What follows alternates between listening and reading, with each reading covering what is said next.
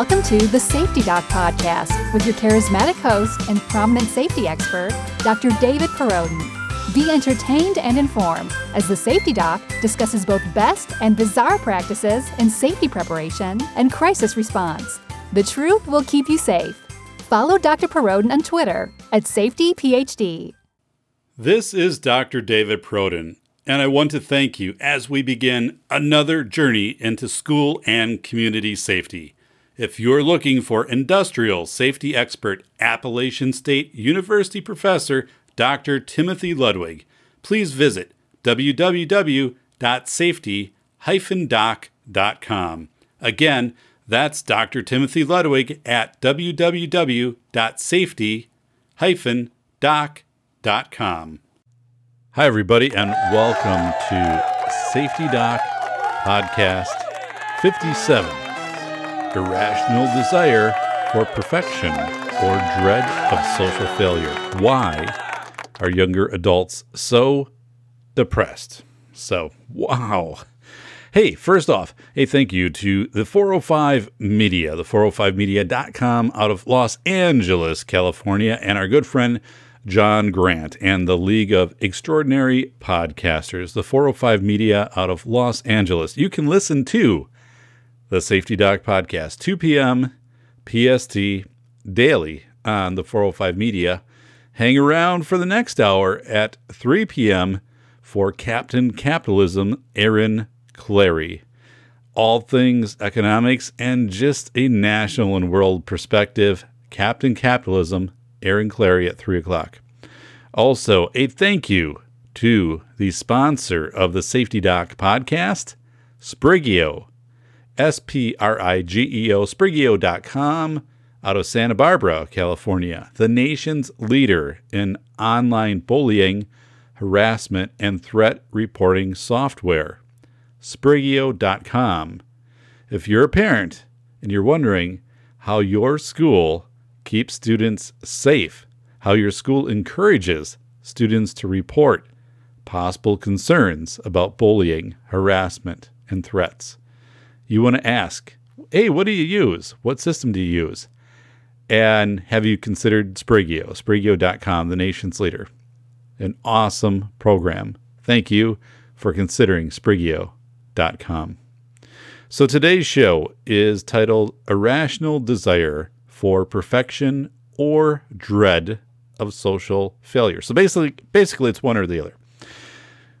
Is it an irrational desire for perfection, or is it the dread of social failure, which is the cause of why younger adults are so depressed? Okay, so this is going to be based off of an article um, that came out of Yahoo Lifestyle by Maggie Parker on January 3rd, 2018. So we're going to go through and talk about that article. Something I like to do also is go in the comment section of of these articles, go in the forum, read through you know many many comments and then try to theme out what people are saying and then bring out some of those comments and, and share those and talk about those a little bit more. Um, because you know just kind of like reviews like i think that's one of the reasons amazon you know is so successful because people can go and they can read 200 re- reviews about a camera purchase or something like that and and, and kind of get a feel for what people are thinking about it. And it's it's kind of the same way with these articles but it's much more reaction and not kind of firsthand experience. Um, but i think it does give a, a good calibration for how people I guess in this case, are perceiving millennials and Gen Z, but really, you know, like the 35 year olds all the way down to, you know, like your 20 year old. So, in, interesting, interesting stuff. It, it's a fascinating article because it's based off what I think is a really solid study, and and we'll get into that. So, a few things right off the bat here. Um, you're probably noticing a few things. One is the video is different. It certainly is. We are uh, using YouCam instead of Logitech. So we got rid of Logitech. And part of the reason was I just didn't feel the, um, the, the drivers were up to date and it was rendering um, a, a, a very rich video. It was kind of a darker image. So we've gone with YouCam, which I've had for a while. I just haven't recorded in podcast in YouCam, and it took a little while to, to reconfigure it. I do have some uh, very interesting uh, shows ahead where I'll be using my Zoom. I did get into lavalier um, XLR mics that I'll be co- hooking up to my Zoom. I worked over uh, winter break and, and had a 10 foot cord to hook my my Zoom into my camcorder and was doing some some podcasting that way, just some trials. So so we've got some really cool things going, but um, I want to improve the audio quality of the show. I was in contact actually with um, a sound engineer from Auphonic, A U P H O N I C, Auphonic, auphonic.com. Um, and it's a, a, company where you can uh, purchase leveling software, very re- reasonable. I think it's like $90 and for permanent license. I'm going to give you upgrades. But you can put your podcast in and then it'll go through different algorithms and you can set it and, and it's very easy very easy and it, it basically levels your sound to minus 16 luhs or lufs whatever it is but it, it's basically like a, a podcasting standard so the volume that i'm talking at or any um, sound effects anything that i have during the show kind of gets brought up to the standard level just like on tv so all of a sudden you don't have like one quiet podcast and one really loud podcast. So, you know, it, it levels off. Does a really nice job. I was in contact with an engineer and I said, you know, I, I'm, I'm having some issues. People would say the sounds the sound is good, but I thought the sound could be better. And the engineer took a look at the raw, the raw file and said, Yeah, Dave, what you're doing is you're converting this down to an MP3 right away, right off the bat, instead of um, leaving it in a wave format, which is not compressed. So when I do the podcast, when it's an hour, a wave will be about 600 meg. But an MP3 for an hour might be 100 meg, so you can already tell it's condensed. So if you take that 100 meg and then you re render that through my editing software and then you render it one more time through Auphonic, well, then you're, you're rendering and degrading a little bit and degrading a little bit. So so anyway, I'm I'm hoping we get there. And another thing is I've I've upped the gain in the computer a little bit, and I've upped the gain on the mic. So I hope we're okay with this show. Um, if we're a little high with the gain, I'll tweak that in the next show and, and kind of find a sweet spot. But what was happening is the gain was coming in so low that a lot of amplification needed to be applied to get it up to podcast standard. So something we're trying. I'm, I'm hoping ultimately um, the sound is going to be richer and we're going to have more treble in the sound and less reverb. Um, so I'm also editing it without um, kind of that hum deduction reduction feature. And it's pretty quiet down here in the studio. We don't really have any hum. Um, I'm ordering some soundproofing material that'll go on some different walls and then actually in front of me uh, because there are hard surfaces. And of course, I'm looking at one monitor. I have a monitor on the right, monitor on the left, so three monitors, and and put a little bit of soundproofing foam in front while I'm doing the the podcast, just to knock some of that down. So um, yeah, you know, just as you, I, I want to listen to a podcast that has good audio quality.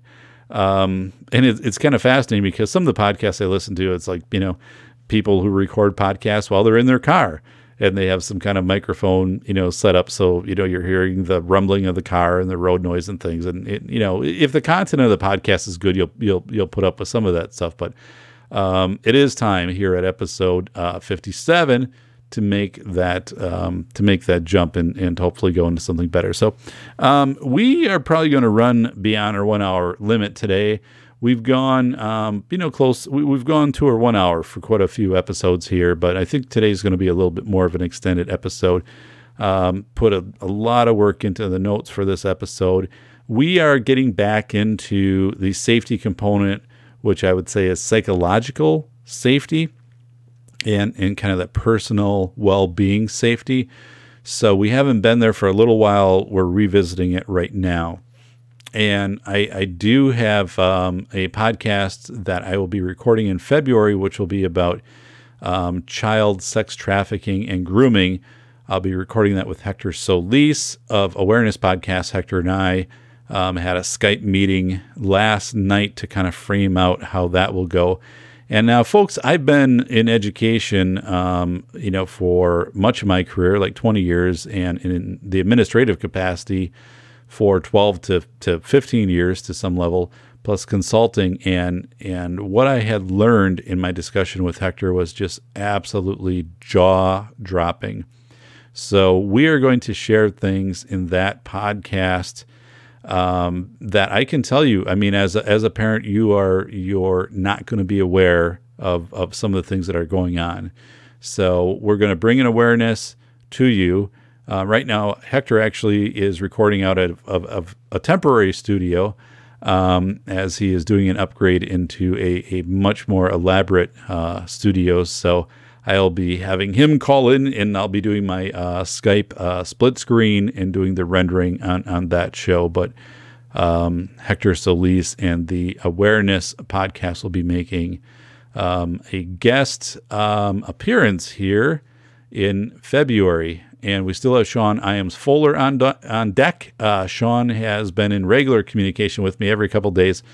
Um, and he's been kind of battling this upper respiratory thing and uh, wants to make sure he's got that behind him before we do a before we do a podcast. But he he emails or, or somehow gets a hold of me, you know, direct message every couple days and says, Dave, I'm still on. Want to do it? Want to do this? I'm, I'm just not 100 percent yet. And and I'm like, yeah, yeah, you know, let let's make sure you're feeling good so we don't get 10 minutes in and you're like, I have no voice, Dave. Take it from here.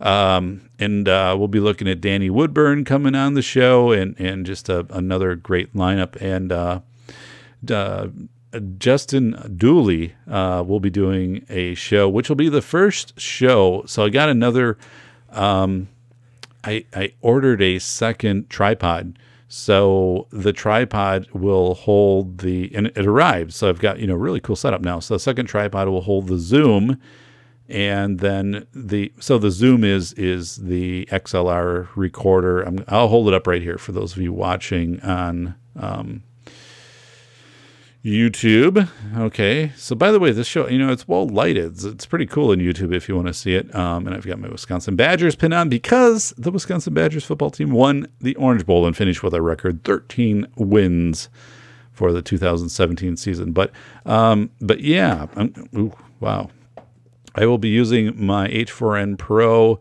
um, on a tripod, and then I'll also have my camcorder, you know, set up eight to ten feet away, and we'll be doing a show um, uh, that'll feature a story where he came upon an accident. He was going to a wedding, all you know, dressed formally for that with his wife, and it was a motorcycle accident. But we're going to talk just kind of about, um, you know, what the decision making that goes into those scenarios. Do I stop? Do I not stop? What kind of help do I render?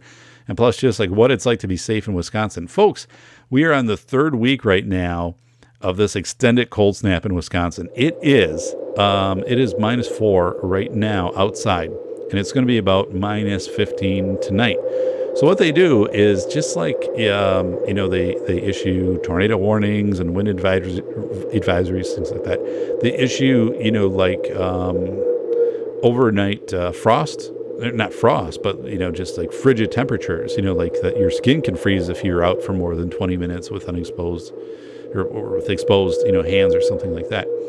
So um, we are definitely, you know, well into this. It's up, it's about three weeks into this deep freeze, um, and one of the weird things is we left our garage door open the other night, and so everything in, and it was a night where it got to be like 20 below by you know like 3 a.m so here we are and i open up the garage door in the morning and i'm or i open i open the door to go to the garage it's attached to the house. And i look out i'm like the garage door's open. And uh and we had come back that night and, and just didn't shut the the door.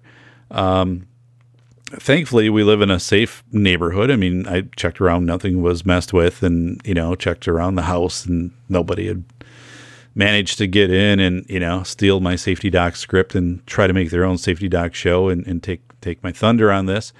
Um, but what it did do though is it dropped the garage temperature obviously to minus twenty. And I had a few things out there that probably shouldn't have frozen. Um, one is a mulch dye. So I purchased this mulch dye and then I mix it up in a, a sprayer and I spray my red mulch, um, probably about four or five times a year. I have it in the front yard, in the backyard, and I'll spray it in the front yard. And and it looks, you know, then it's red again. You don't have to buy new mulch, and it's biodegradable. It's good stuff. But once it freezes, once it freezes, like it's done, it becomes this this clumpy stuff that no matter if you add water to it and shake it, it's it's gone. It's so that I'm going to have to toss, and I'll have to look at what else I have out there. But I did bring down quite a few things that couldn't freeze, like some, you know, wax for the cars and stuff like that. I, I already had that down, but I had a few things. And usually the garage will stay in the 30s at least, uh, because once you put the door down, the garage, the front of the garage um, is the back side of our wood burning insert for our great room. So we have fires all the time in winter, every day basically. And it heats that side of the the house and then that radiates off. It makes that wall kind of warm. So you know of course it makes the makes the garage warm um, to some extent you know 30 to 40 degrees even if it's zero degrees outside. But um, but yeah. So uh, a couple friends of mine have asked me, you know, that, that don't live in Wisconsin and haven't lived in Wisconsin. And if they visit Wisconsin, they visit typically like in, you know, summer or something like that.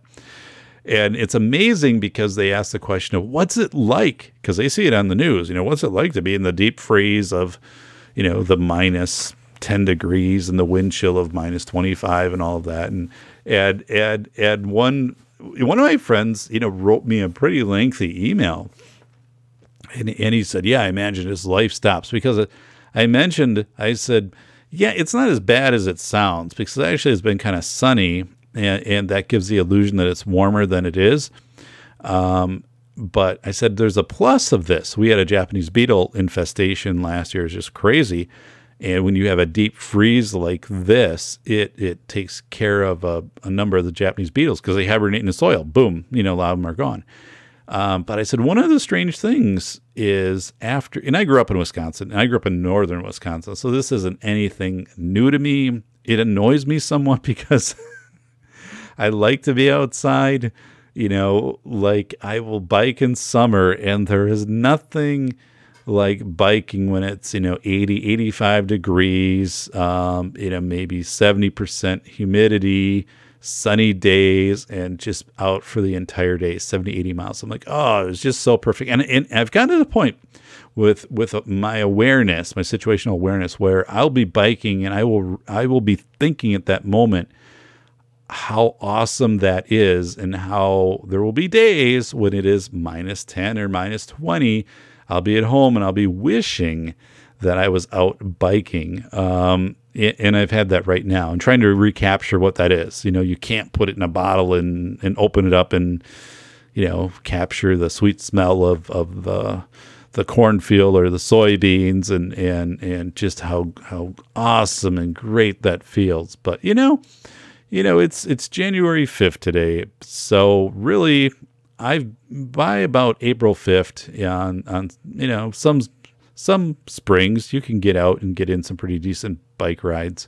So we're not too far away. Um, you know, it's not that bad. And we're about two months away from daylight savings time, and so I'm a big fan, big fan of that. I celebrate that. Um, and it's already uh, staying lighter longer because what December 21st, I believe, is the the winter solstice. So you know we're what now two three weeks beyond that. So, um, but anyway, uh, one of my friends was asking me about this winter, and he, he wrote this whole thing, and it, it was kind of very th- you know thoughtful and deep. Of like, I imagine everything just kind of slows down, and kind of people just like bundle up and all of that. I said, well, not really, like. I said, um, you know, there's there's certain things, but I'm like, you know, once you're into this a few weeks, you acclimate because you live here. So I went. I, I told him. I said I went out and I pumped gas that night. You know, a couple nights ago, and um, you know, just in bare hands, and and um, you know, it didn't really feel. It felt cold, but it didn't feel like bitter cold. Like it wasn't shaking and shivering and stuff like that. And then I said, uh, you know, so you know, you, you, get you get used to it. And the other part is, um, I said the strange thing though is you have to take the squeegee that you use to clean your windshield, you know, at the gas station, I said the big thing is that you clean your headlights because they throw a ton of salt on the roads because any bit of, of moisture on the roads and, and thawing because it's it, it you know a little bit of snow even just like a half inch of snow. We had very little snow but um, you know any condensation on the roads can freeze and can become very dangerous this time of year so I said you get the salt the, the spray that kicks up and you actually have to scrub the stuff off your headlights um, you know, so it's just not this little glow. So actually, your headlights are, are projecting out. I said that, that that's kind of the weird thing is you spend more time on your headlights, and then of course you you know you you clean up your windshield and, and get that pretty good. Um, and eventually, like tonight, I ran through the car wash, and and there were like five six cars ahead of me, which was pretty good because like this weekend, I can guarantee you the lines will be like twenty deep because it's going to be in the twenties. Um, so people will be going out and, and getting the salt off of the off of their vehicles. But uh, I, I've told people, I said, you know, the, kind of the neat thing though, when you go through this, is when it warms up. When you get like a forty degree day, it's like summer. I mean, it's like short sleeve weather. It's awesome. You know, where other people be like, "Brr, this is cold." No, I mean like 40. I mean, that would be like more than 40, 50 degrees warmer than what we are now. So, um, yeah, even though I'm not a big winter person, I, I feel bad though for the fact that my daughters um, have not been able to build a snowman or snow people or snow village or whatever um, because the snow won't pack. When it's this cold, the snow just doesn't pack. It's just too powdery. Plus, we don't have a lot of snow. I mean, we only have like maybe two inches of snow, so you can still see the top blades from the grass. And we have a sledding hill in our backyard. Well, it's in parkland, but you can get to it pretty easily.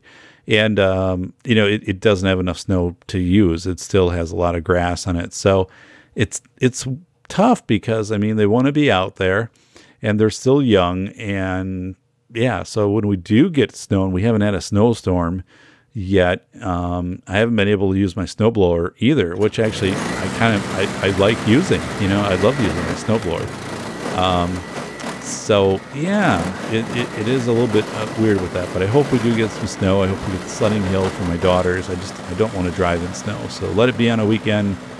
Uh, but I actually don't want anybody, you know, to, to be driving in, in snow. So, um, yeah, you know, I, I again, um, before we, we talk a little bit more about some changes here on the Safety Doc podcast, uh, here is a little bit more about the show.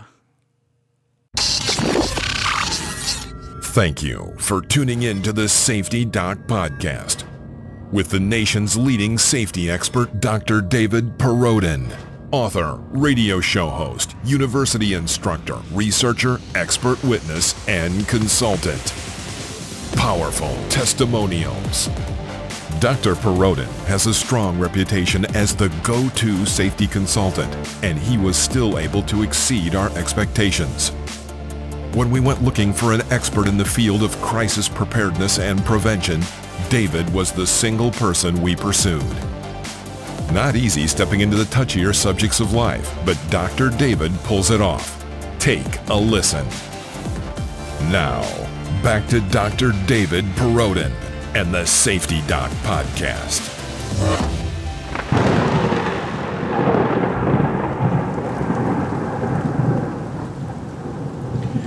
Welcome back.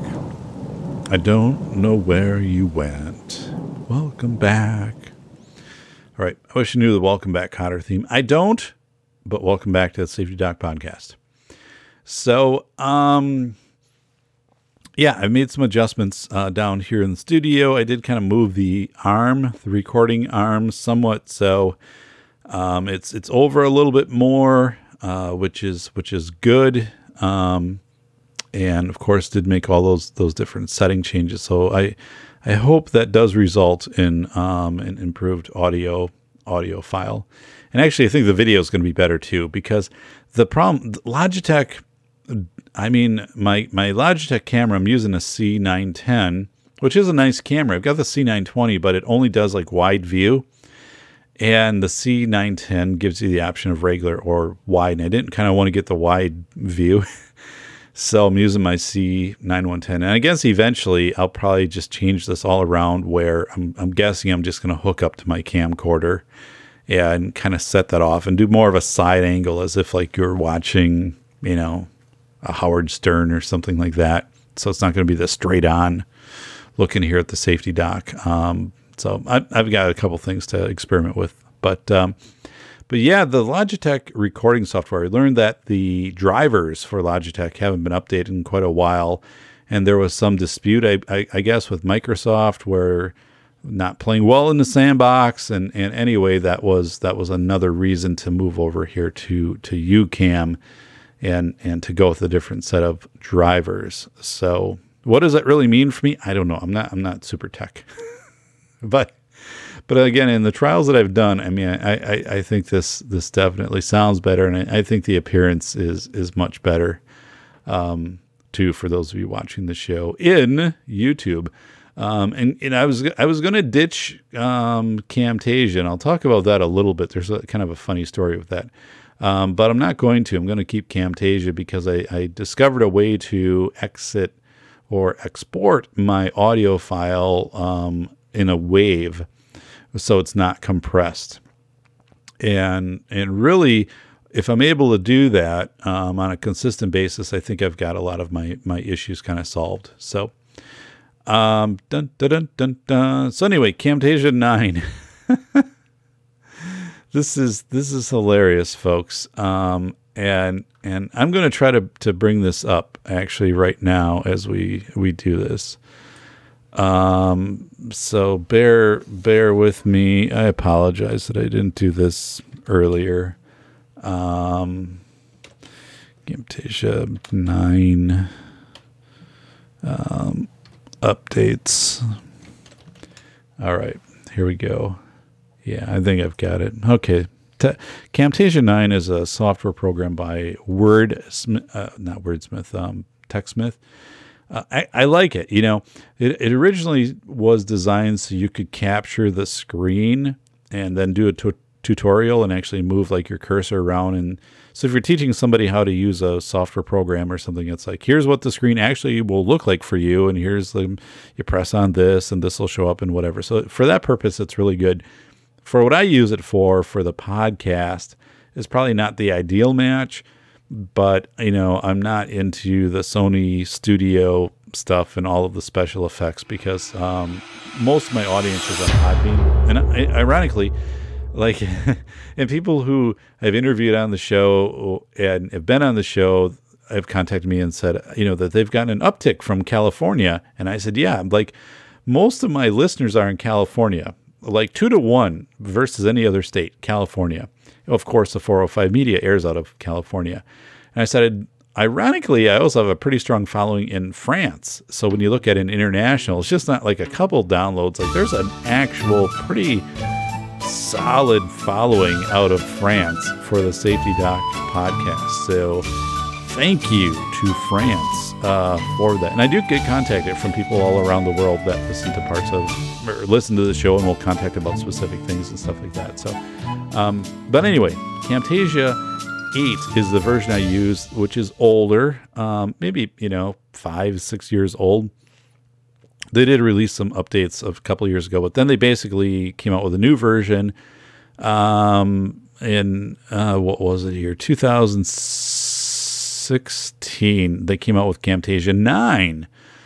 And uh, so the problem with Camtasia 9 right, right, off the bat is you could not render into MP3. They got rid of that. And, there, and there's a there's an issue with MP3 where you have to pay to render into MP3.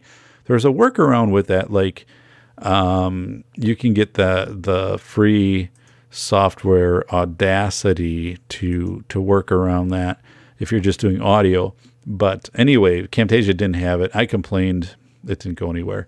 Um, but Camtasia since has so I do have I Camtasia 9 and the various, you know, subsequent updates 9.1, 9.11, all of that that they've updated.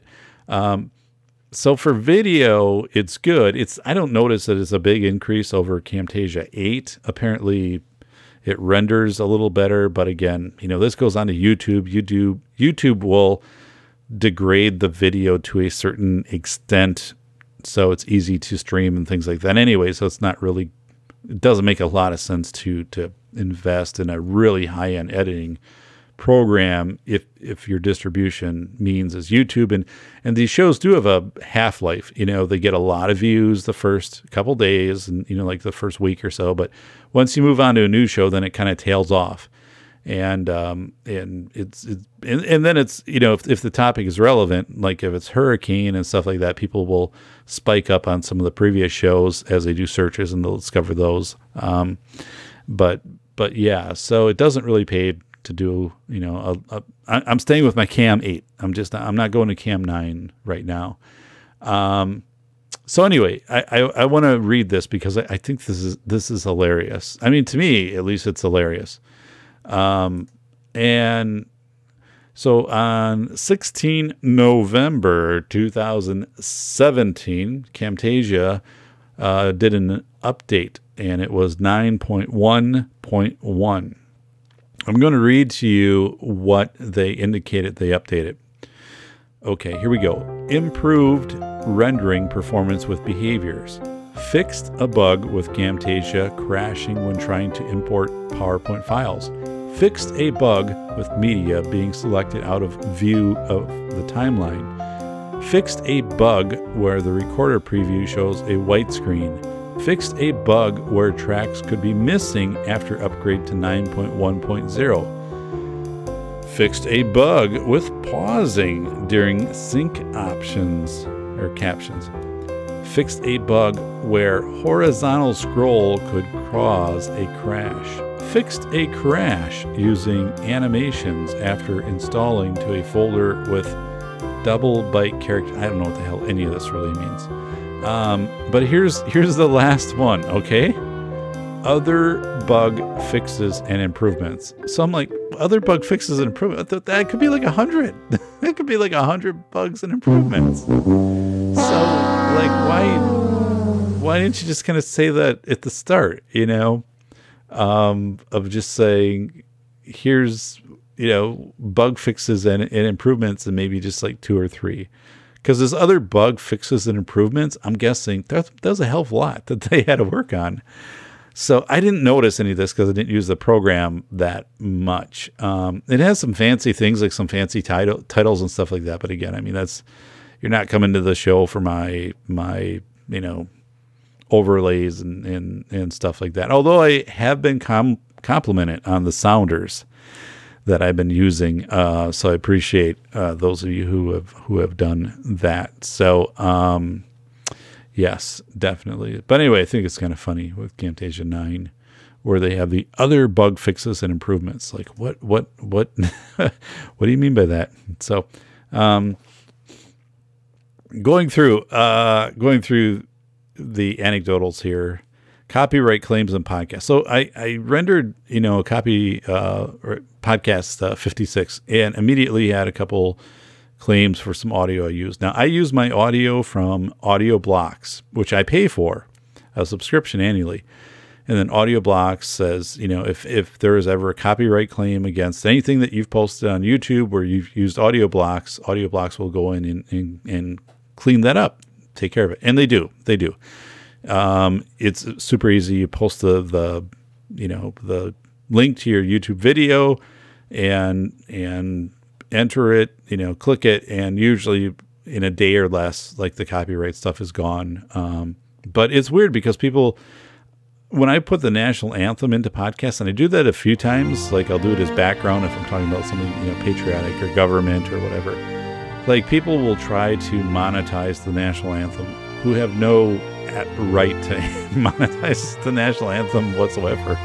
It's the same file, you know, being monetized by 10 different people, but um, I just get a kick out of that. So, um, but yeah, you know, Audioblocks does do a good job with that, and, and, it's a service I'm happy with. But I, but you get that copyright claim. Now, the the hard part of that too is, you know, then they can claim they can throw ads on your videos for the time until those copyrights have claims have been removed.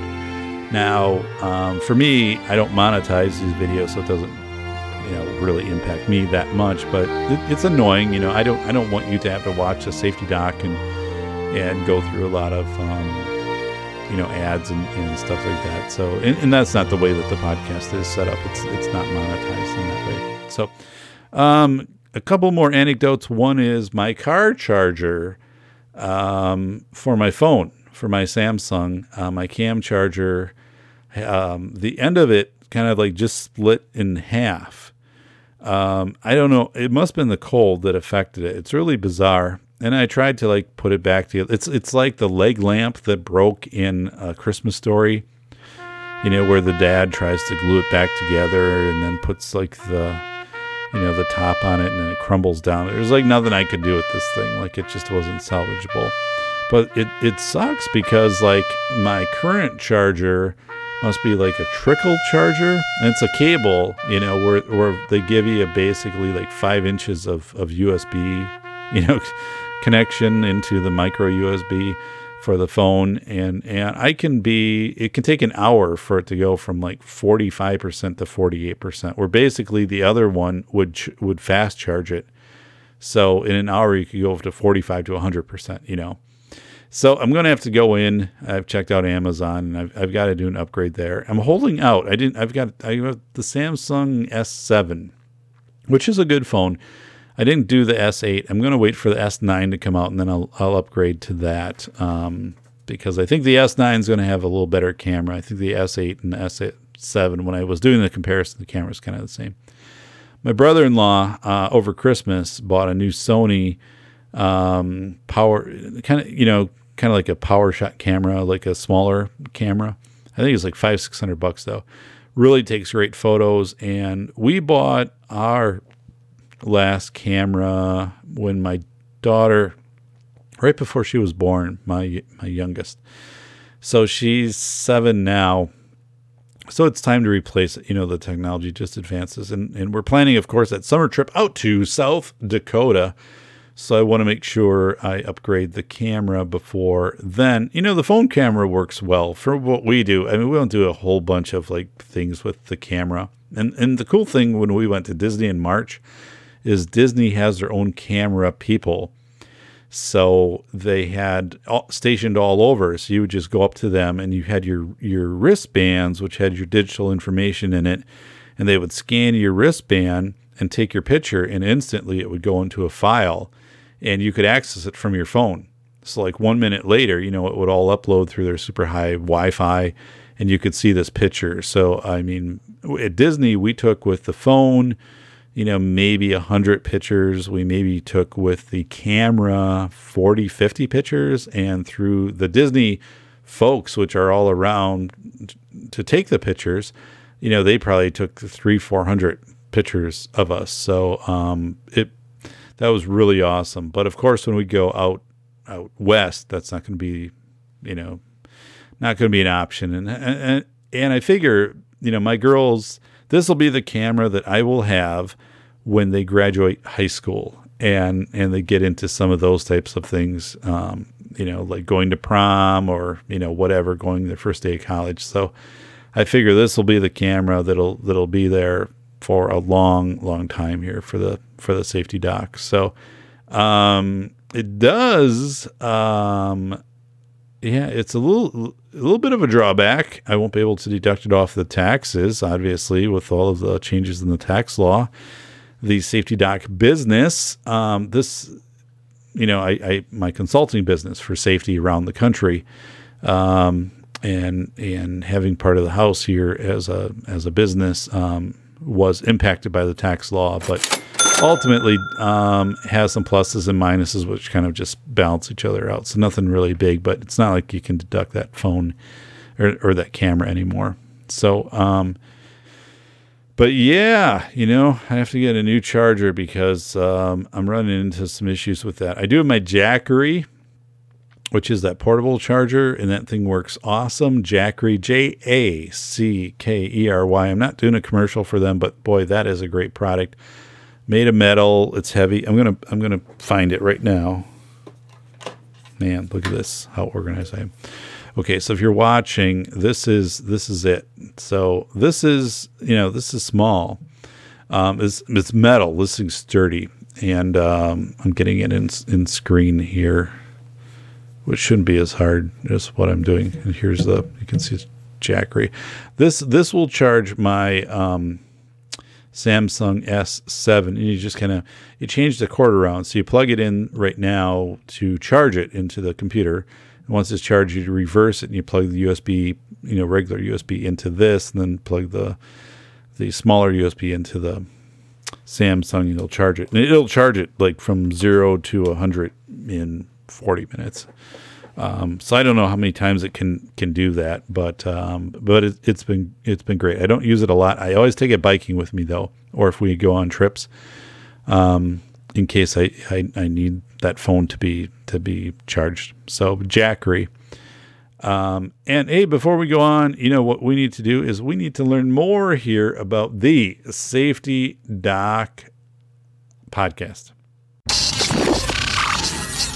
Thank you for tuning in to the Safety Doc Podcast with the nation's leading safety expert, Dr. David Perrodin, author, radio show host, university instructor, researcher, expert witness, and consultant. Powerful testimonials. Dr. Perrodin has a strong reputation as the go-to safety consultant, and he was still able to exceed our expectations. When we went looking for an expert in the field of crisis preparedness and prevention, David was the single person we pursued. Not easy stepping into the touchier subjects of life, but Dr. David pulls it off. Take a listen. Now, back to Dr. David Perrodin and the Safety Doc Podcast.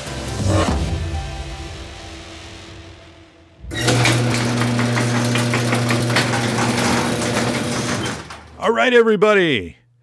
You got your popcorn, you got your refill on your 32 ounce Pepsi, which uh, my daughters and I went to um, Star Wars The Last Jedi. And, and actually, we have a hometown theater. Um, so, you know, our, our town's 10,000 people, but we have a really, really nice theater.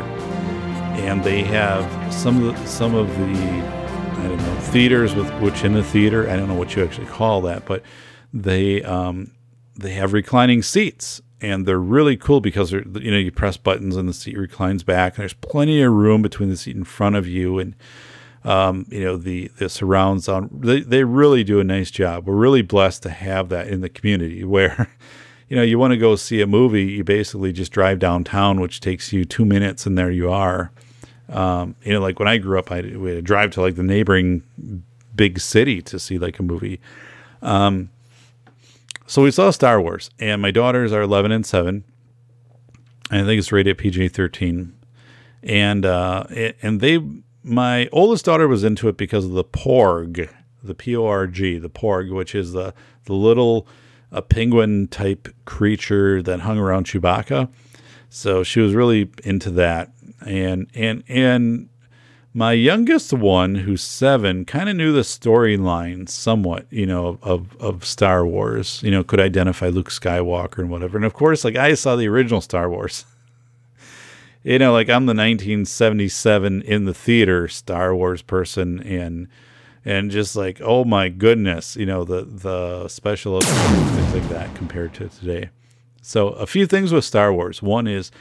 Um, I I personally I have mixed thoughts about about the movie because um, I, I, I thought there was this this moment at the start, and th- these aren't spoiler alerts. I'm not gonna. Um, this isn't a show to analyze the movie, but they had um, you know where there was a communication between the the rebel force and and you know I don't know the alliance or whatever they call them you know, where where Snoke is and things like that. So the dark side and the light side, and and and the guy is pretending on the light side that he can't hear what the other guy's saying, and he's kind of making fun of him. He's like, "Yeah, well, whatever. You want to get back to me? Like Princess Leia has this," and but he can hear him the whole time, and it's kind of the movie starts off that way, and I'm thinking, you know, even adults I don't know. It, it, felt a little too cheesy right off the start to do that because I always took Star Wars, especially the the trilogy, you know, or you know, the first three as being like very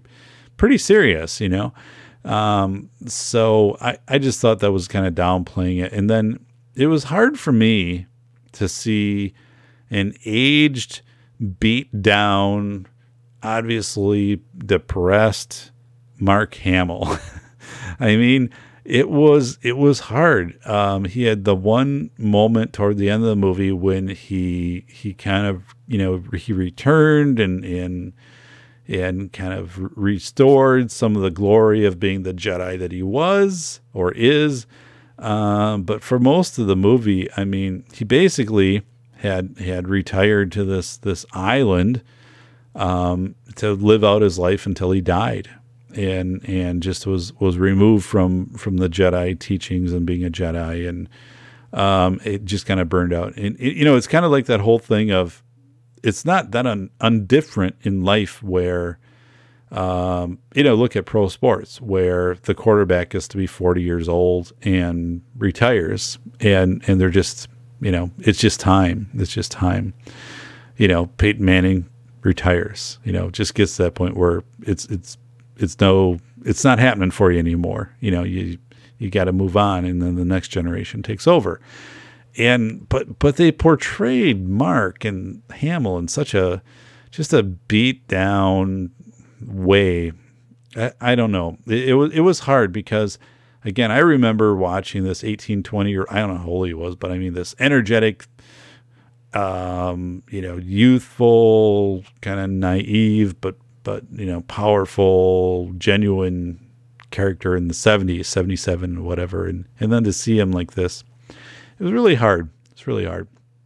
So, but I guess we all get there. Um, it was kind of funny because we had our family gatherings at Christmas, and I had commented to my wife. I said, you know, some of our relatives, you know, which are like our age, I'm like, boy, they look like they've aged a lot because you don't see them. I mean, you don't see them for the year. And then she said to me, well, you know, you've aged too. I mean, not in a bad way that she said that, but I mean, as a reflective way of saying, well, you've, you know, it's not like everybody around you is aging and you are not aging. I mean, you're aging too. I mean, which is which is true, you know. Um, and uh, and I'm like, yeah, you know, it's kind of weird because um, one of my good friends, very good friends, a couple years ago turned 50. He's 52 now.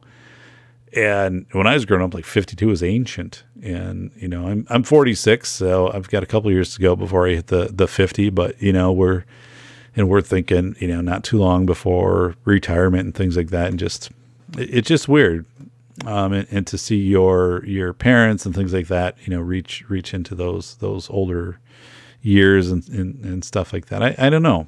I don't know. It's just it, it's a weird thing, but really the Star Wars thing. So here's a funny story at the start of Star Wars. So we go in, and uh, my 11 year old sits to the right of me, and to the right of her is my seven year old, and they show the previews obviously before the movie, and they have a preview for some haunted house movie, and it's it's like just f- freaky scary. And my seven year old is like overwhelms her, like turns her head into the chair, doesn't want to watch this. And my 11 year old turns to me and says, "You shouldn't have brought her here. this is too much for her. Like this is this is overwhelming her. This is not good." And I'm like, "It's okay. Like you know." And I, I probably should have sat her next to me but then, you know, I went, you know, leaned over and I'm like, this is just, it's make believe. And I'm like, just, just wait till the show gets going and stuff like that. And, and she was fine. And, and it wasn't like, you know, she was got home and, and was terrified and wouldn't go to bed or anything like that. But I mean, I'm like, my, yeah, my 11 year old like, dad, this was not appropriate for you to bring her to this, to this, you know, to Star Wars. So the bottom line is both of them went for the nachos and the slushies. So, and and I, and I kind of I I love the nachos because then they always offer me the jalapenos. And do you want more jalapenos? I'm like, yes. Like I clear an area off, like I move the nachos and kind of mound them over on one end. Do you want more? Yes. Like this whole end here, like this is a mountain. This will be a mountain of of jalapenos that you will put over here, please. Thank you. Um, and then they give you the soda, you know, which again I think is I don't know 32, 36 ounces. It's the medium and then um, and then they say to you, you have one free refill on this. Something one free refill. I mean, like that's like you know, this thing's like a pound and a half. So I never go for the free re, free refill, but I think it's just kind of funny that they they say that because I'm like I don't know who takes you up on this, um, but wow, you know, like if, if I got pulled over on my way home and they they did a test um, I I would uh, blow a point uh, one o Pepsi into the into the uh, breathalyzer right there, it would be completely Pepsi because that would be so much of my blood off of doing that. And, and, you know, wanting to stay fit and things. It's just I don't do that a lot, but I just get a kick out of that. So, um, hey, you know, guess what? We are only 47 minutes in, and we're going to get into our topic. But again, you know, this is a different show. I, I we we've gotten pretty hard hitting in the last few shows and I've had some changes here on the safety doc. And as we get into 2018, and I do have some very tight shows that are on the horizon, but we're going to go a little bit longer today. And sometimes I think people prefer some of the longer shows. You look at the length, and it's like, you know what? I'm driving up to relatives, or I'm driving to do this. I'm going. I want to download a couple longer shows and, and listen to them. I actually do that. Uh, some of the podcasts I listen to, I, I occasionally will skip over some of the shorter episodes. You know, if it's like 30 minutes, I'm like, oh, like that's, that's I don't want to download that because I'm going to go through that easily on my commute. I'll download it. I'll, you know, I'll earmark it so I can, excuse me, hiccup, listen to it at home, but I'm not going to download it for a commute. So every once in a while, I, I, I do search out, you know, those longer podcasts. Um, and hey, this is going to be one of them. So, the article is The Irrational Desire Driving Millennials and Gen Z into Depression. So, again, we're talking people kind of in that 20 to 35 range right now. Okay. This was by Maggie Parker from Yahoo Lifestyle, January 3rd, 2018. It was posted. And what she did in this, first of all, the way she did this is she took a research article from the Psychological Bulletin, or I believe the American Psychological Association, the APA. She she took a study and and she extracted these points from a study. So a little sloppy, and and you have to again um, have vanity and apply what you want to share out of this because the research study is very thorough and there are qualitative statistical, you know, tables in it. So, um, you know, Maggie pulls out some talking points, some discussion points, and I'm I'm going to go through this with you. It's not very long, but I want to point out um, very clearly because what we do on this show is we talk about the rhetoric, and it's very easy for people to cite like one source and say like this is the source and this is the fact and this is the reality and all of that. And we all know if you listen to the show, what you're doing right now, you're not the average person. You're well well beyond average. You're sharp folks, and you know that you need multiple sources, and you and you distill it down, and you kind of you come to your your your consensus then of saying this you know these sources kind of all fall in line in this this area generally. So so we've got validity here. But you know this is this is one study. Now with that i'm going to get into this. This is actually a pretty good study um, to to make a statement that's a little far reaching um, as as maggie does. But let's get into it. So she so w- she's saying the overwhelming pursuit of perfection is driving young people into increased levels of depression and anxiety, according to a recent psychological study. So, again, the overwhelming pursuit of perfection. Perfection. So, perfection is one of these terms which is subjective. Okay. Um, in the way it's used here, the, the overwhelming pursuit of perfection is driving young people into increased levels of depression and anxiety, according to a recent psychological study. So, perfection can be objective. Like if you're trying to build a bridge, you have certain tolerances um, that are objective, you know, like how many millimeters of, of you know, distance between two metal span or metal, or, or yeah, metal or concrete, or whatever spans or fractions.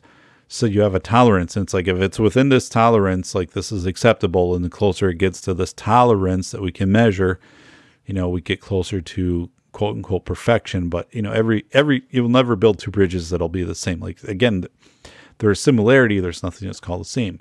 But when you get into these things like the pursuit of perfection from people, like I want to be the perfect person, what what the hell does that mean? What does it mean? So it's one of those things where there is no perfect. Perfect is vanity. Perfect is subjective. And perfect results to if if you give up perfect to people telling you what perfect is, that's a consensus reality. It's like people saying, This singer's perfect. Taylor Swift is perfect. I don't have anything against Taylor Swift, but Taylor Swift is perfect. You know, this is perfect. Or this style of clothing is perfect. Or, you know, whatever. This is perfect. This car model is perfect, whatever it is.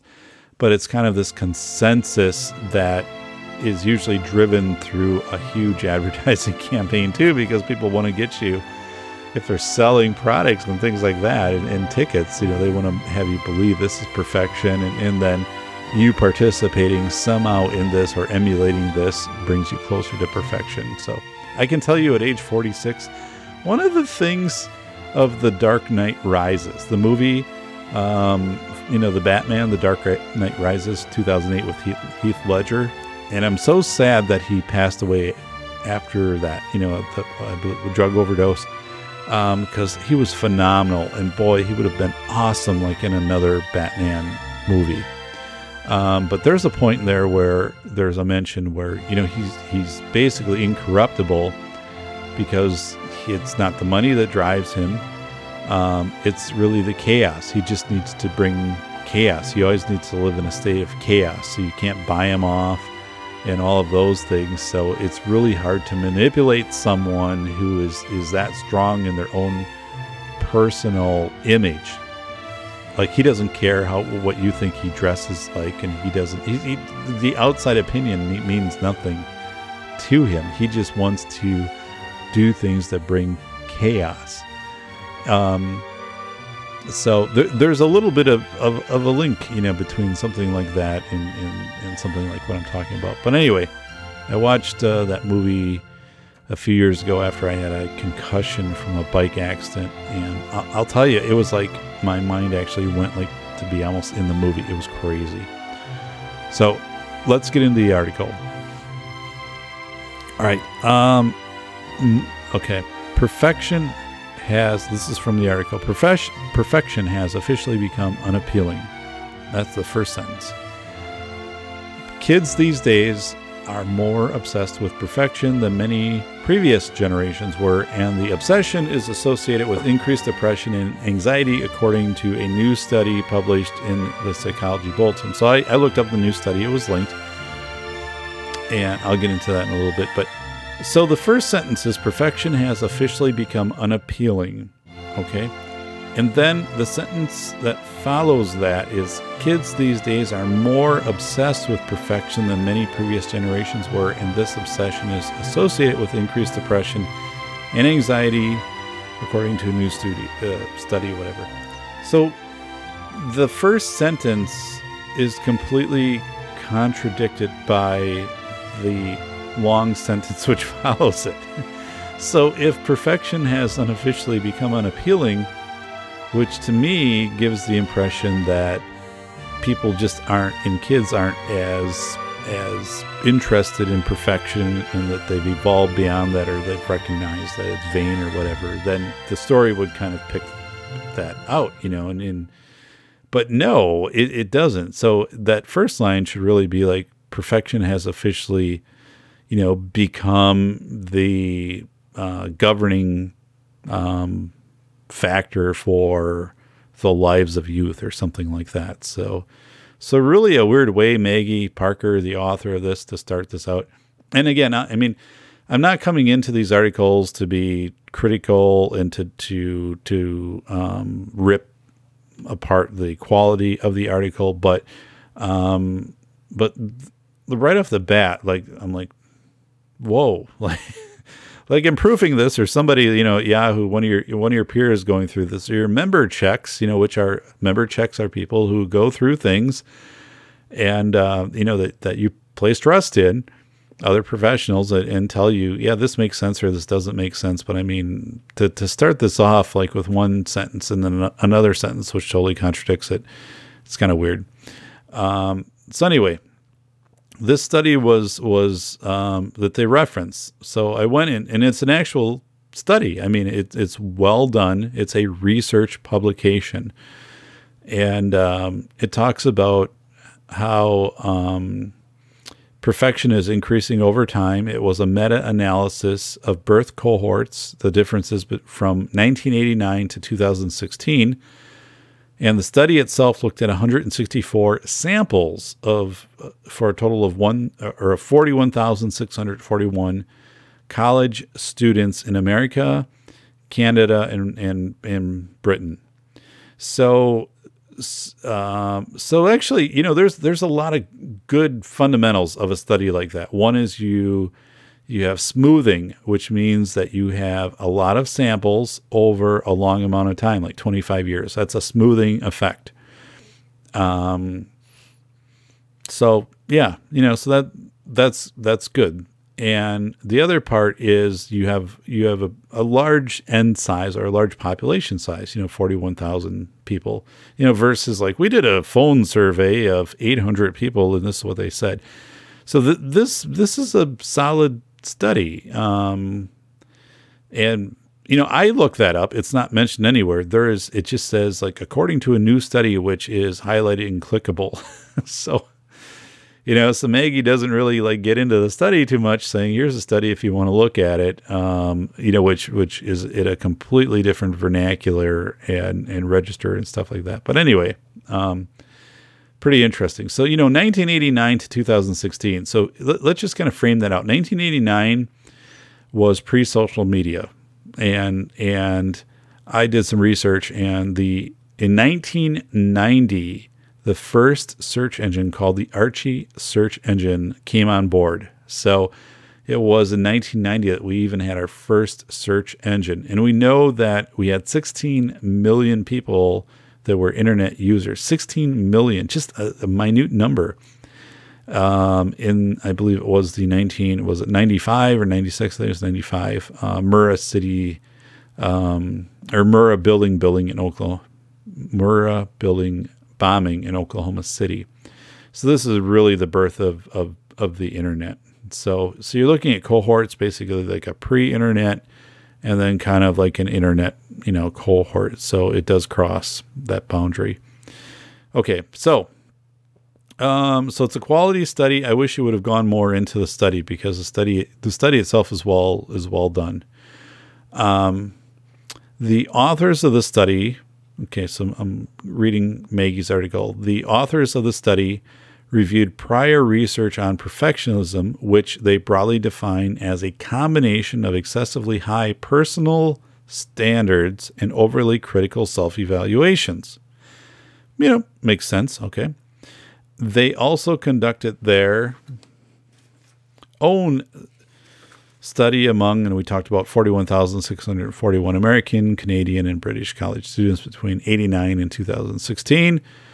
Um, they found that perfectionism increased over time and it's worst in the United States. Um, okay, to say it's worse in the United States, I, I, I don't like I don't like that. I don't I don't like that statement because first of all, you're talking about America, Canada, and British college students. You're talking about um, first world countries and between 1989 and 2016, you know, with, with relatively solid educational systems.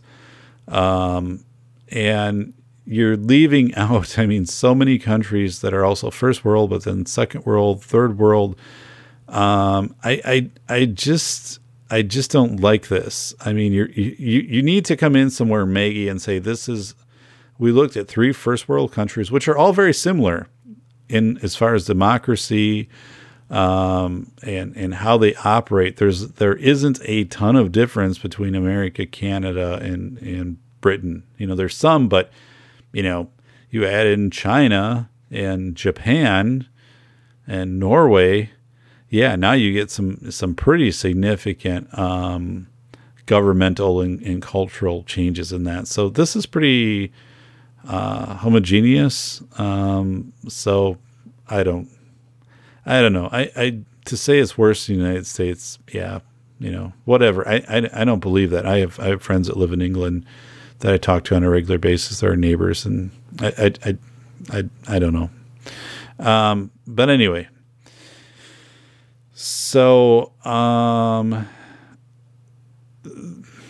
what did I say in here? Part of this is technology and practices for improved tolerances. I, I don't know what the hell that even meant, but um, this is why I, I write notes, and I I'd write a lot of notes on this. But um, anyway, so we we are becoming more. Oh, here's where here I was going with this. So basically, saying like perfectionism, the Maggie saying perfectionism has increased over this time.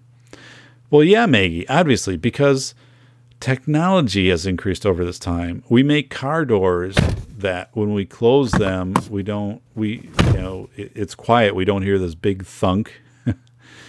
um, you know, when I was talking to a, a friend of mine who, who uh, works in school safety, he goes across the country and looks at the physical safety buildings and says, Dave, you know, like a lot of buildings, in the early 1900s, the architects are pretty imprecise. So there's like spaces that lead to nowhere and stairwells that just kind of terminate and, you know, don't go anywhere. And it's just the way that it was. Um, so we've just become more precise. Technology has made f- things more precise, com- you know, the, the computer, the CAD graphics and things like that. So I think the fact is it's not perfectionism as much as it is we've just had the tools that have evolved that float all boats float all boats, which have increased to more efficiency um, in electronics and in production and things like that. And it, it, even like doing this podcast or talking on a telephone, I mean, how much more reliable that is. I mean, um, inter- internet, power lines, you know, um, the way that, uh, again, you know, we, we, we buy things um, television sets, you know, used to have the tubes burn out on them. Um, every few years, you have to have that replaced. Well, you can buy a TV now that can last 20, 30, 40 years. So um, I, I, I think there's a missing part in this of just saying, yeah, te- technology has has just evolved, and because of that perfectionism, we've just decreased the tolerances. Um, we've become more precise in our tolerances for how we do things and that ripples its way through academia and things like that too. Um, we've we've become more precise. Not a bad thing necessarily, but we've become more precise. So, um, okay, there are multiple dimensions to this cultural phenomena, as the study refers to it, including self oriented perfectionism, which is the pressure one puts on oneself to be perfect. Okay, which has kind of always been there social prescribed perfectionism. We see more of that with people who subscribe to social media, pressure from peers. That's always been there to some extent, but it's probably more with social media. It's not probably it is more with social media because it's not your immediate set of peers. You know, you're you're you're broadening that out to many more people. You know, it could be people from different states, continents, things like that and also the pressure one feels from society to be perfect. So, so they're saying there's mul- she's saying there's multiple dimensions this cultural phenomena of people feeling this need to be perfect, including self-oriented perfectionism. Yeah, you know, I guess. Um, you know, it's the commercials for like the plastic surgeon. I've seen, and we've had those on our TV for some reason. When I see those, what I what I pick out of that is like, okay, they need more business. business is slow right now, so they're throwing those commercials out there.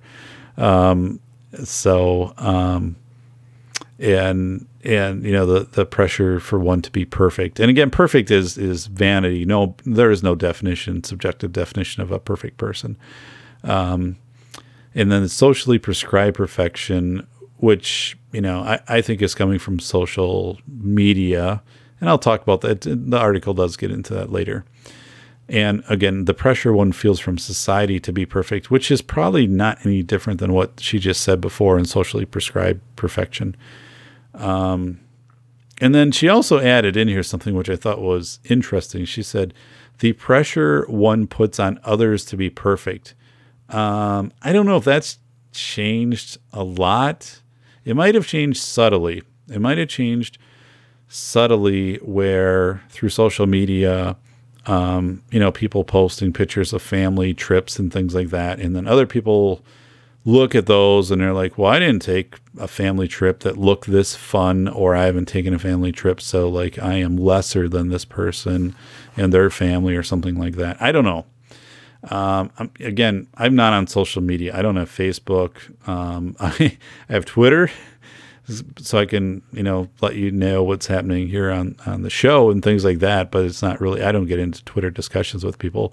I'm not on LinkedIn, Instagram. It's funny. One of my friends over Christmas sent me an email and he said, I have a hard time finding you.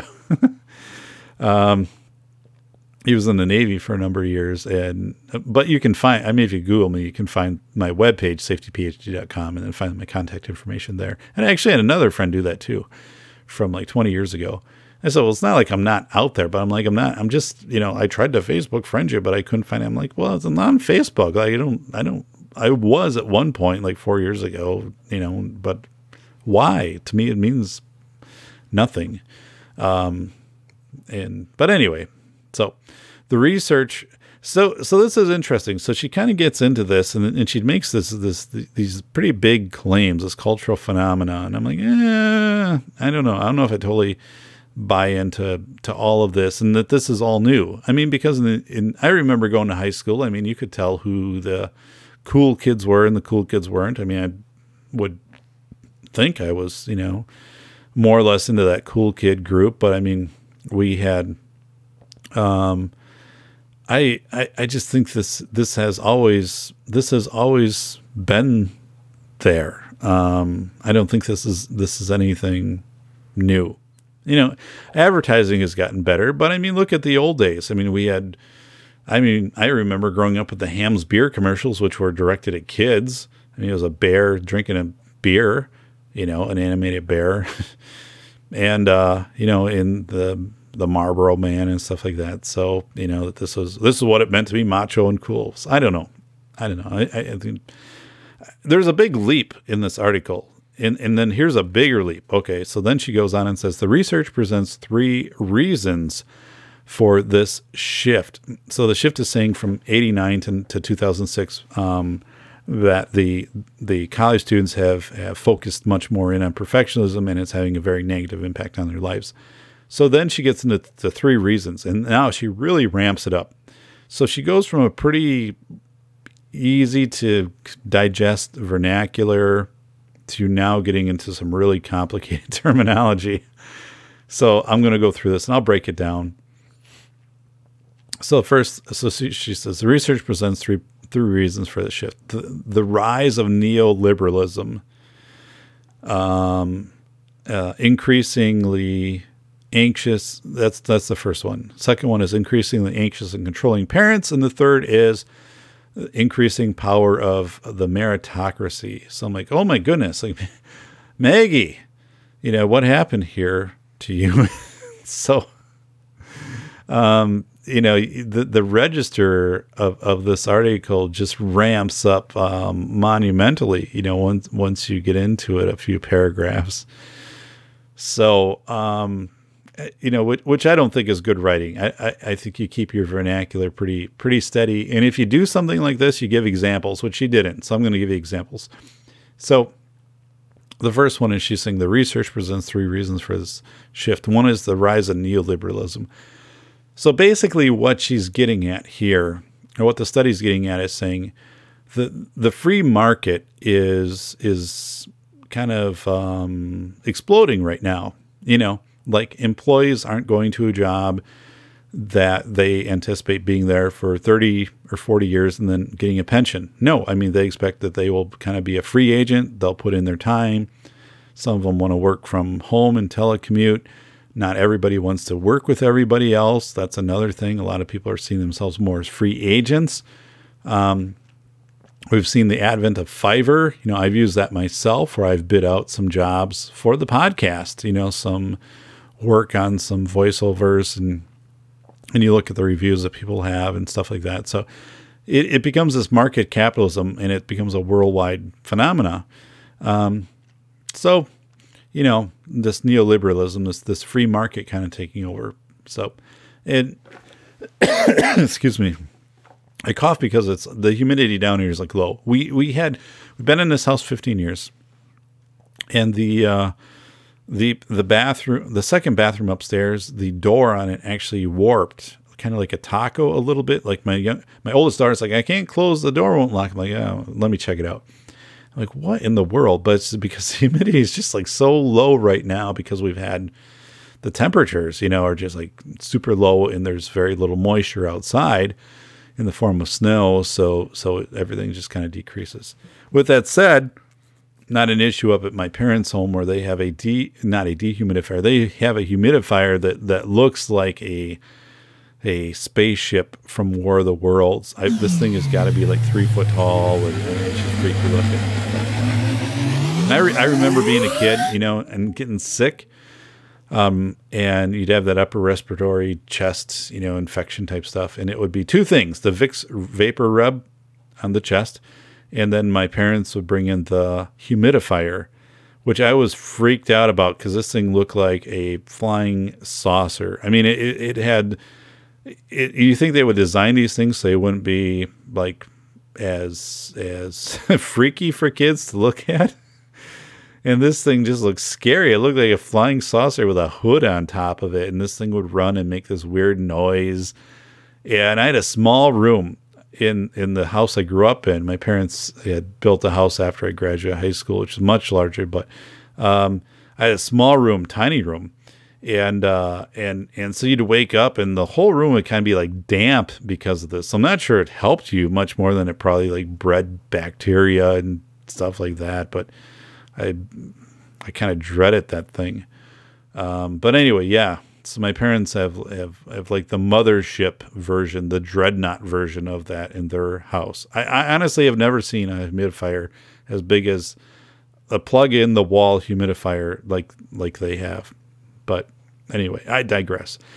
So yeah, neoliberalism, free market. That's not a bad thing though. You know, it's it's not. If you have hustle, if you have skill, I think neoliberalism um, lets you maximize your talents and your strengths um, to to generate different income streams and give you flexibility. So anyway, the second, increasingly anxious, controlling parents yeah, it, I, I did a show um, a couple podcasts ago about the um, parents outside of Cleveland, Ohio, who nixed the eighth grade class trip to Washington, D.C. because they said, hey, it's too dangerous in Washington, D.C., so we're not going to have our, our kids go there by bus.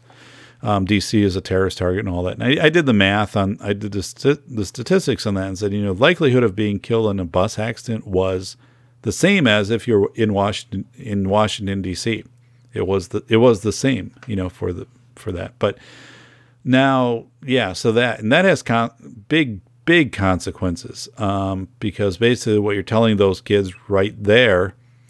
Um, you talk about see see how this links to perfectionism. I, I I don't get that connection. Increasingly anxious and controlling parents. I think that that impacts reconnaissance and kids discovering the world for themselves versus having parents kind of tell them. You know, it's like the movie The Lorax, where, um, you know, nobody knows what's beyond the walls. Um, uh, you know, so it, it's kind of this reconnaissance. And Aaron Clarey talks about that. He has a book, Reconnaissance Man, gets into that on a deeper level. But this is where parents are basically saying, "We'll tell you everything that you need to know about the world and and, and keep you safer in this environment."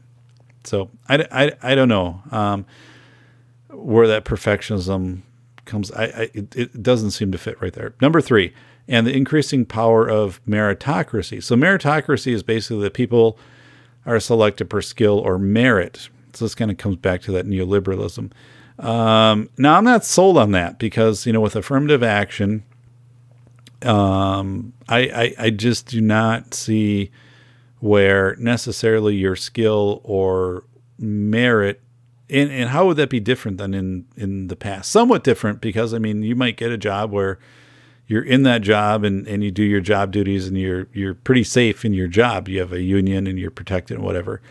But the meritocracy now I mean, I know a 20 year old who thrives in a voiceover business and also records um, um, books to to speech, you know, and and for clients, and has a backlog, and he has great reviews. So meritocracy is that's his skill set. He has high merit. He's he's in demand.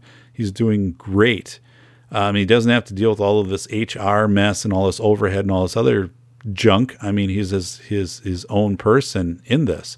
So does that does that create um, perfectionism and and sense I don't know. I mean, I would say in that case, in, in what I just told you, this this twenty year old, it brings out the best in him. I mean, he's a professional, um, and you know, we look at twenty as young, but back in 1920, 1930, you know, you're a 20 year old, you're, you know, probably already married, had a few kids, you know, maybe working a family farm or already be in a factory for two, three years, or, you know, if, or if you're in a professional trade, I mean, you weren't going to school 10 years to be a doctor, maybe shorter, but, um, I don't know. So I, I don't subscribe to this whole, the research presents three reasons for this, this shift deal. I, I so this is why I want to go through this again because you read this, um, anybody reads this and they become the expert. They cite the one article and it's like this is how it is, and so this is stuff they talk about like at Christmas or you know. And actually, you got to be pretty intellectual to even be interested by an article like this.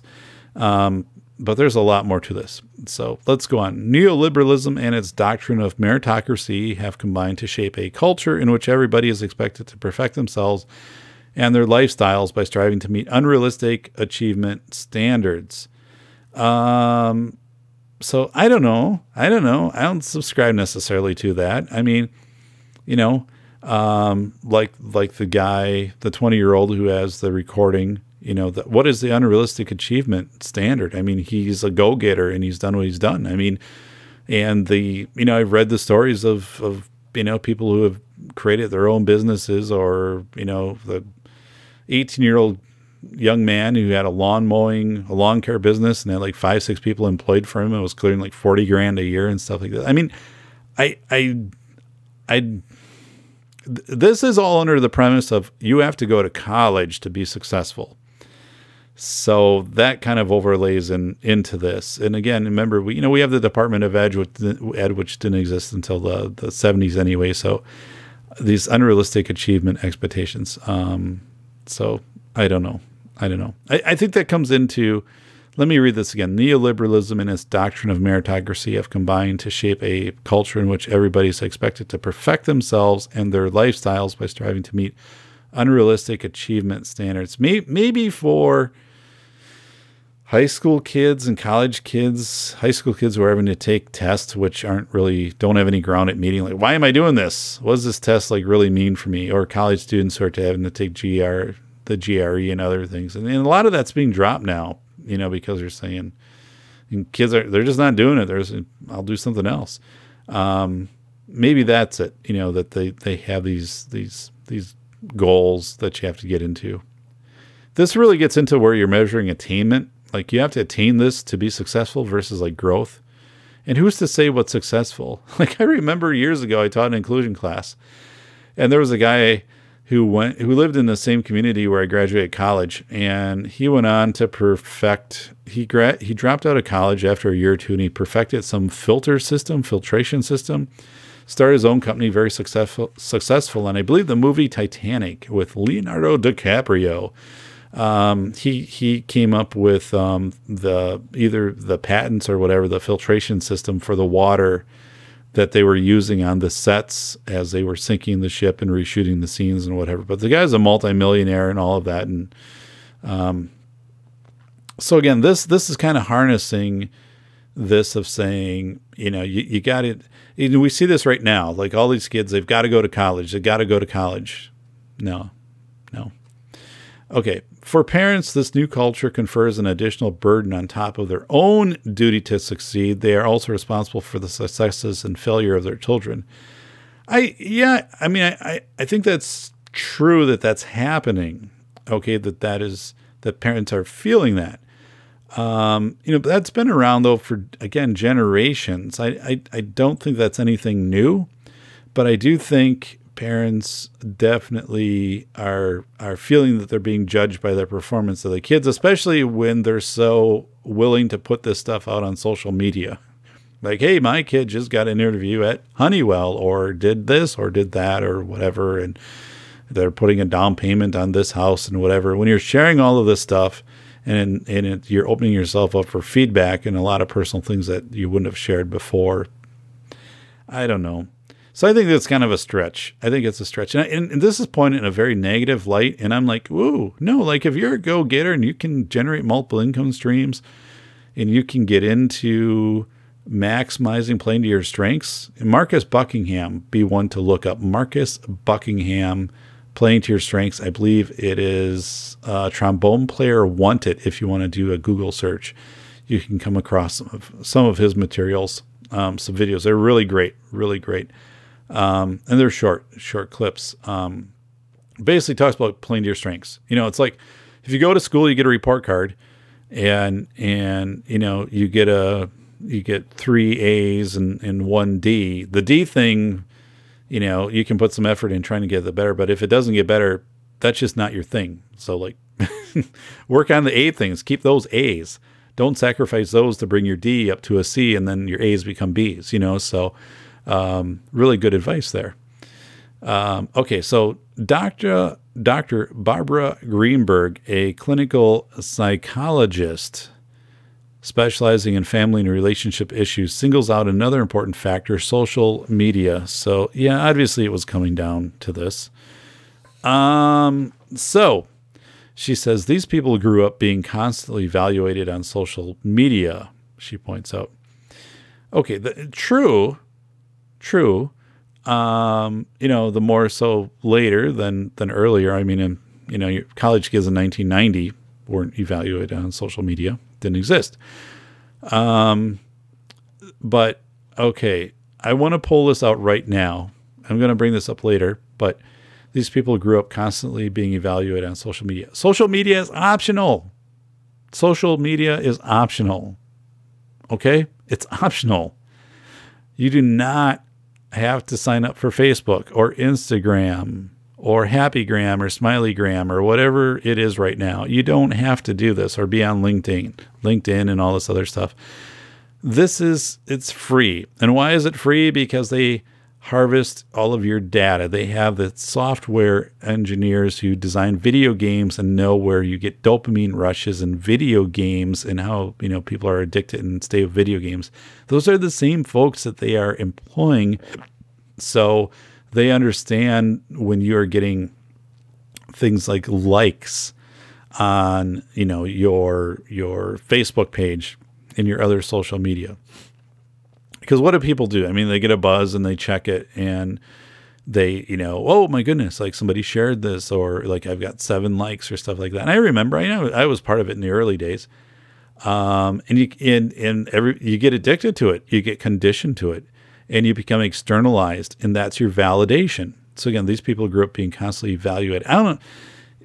I don't know. Again, if it was evaluated as much on social media as it was the you know the the rat that you know knows if they press this button they get a get a pellet you know or you know I, I, I just I just don't I don't I don't know. But um so the other part is so again let's look at this. Facebook is free. So you can get on Facebook and you have all of your so-called benefits on Facebook and your 3000 friends which you've met 10 of them.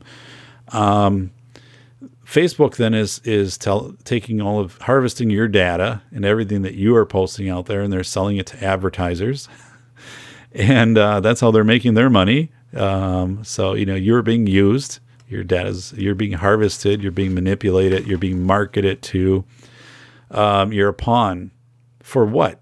I mean, what what do you really get out of Facebook? I mean, let's be honest. What do you really get out of it? I don't I don't know when I when I gave up Facebook, you know, it, it, wasn't like I had to wear the nicotine patch for three months to get off. I got I dumped it and it was fine. I have no desire to get back on. It saves time. I I, I really it doesn't matter. I don't care. I don't care.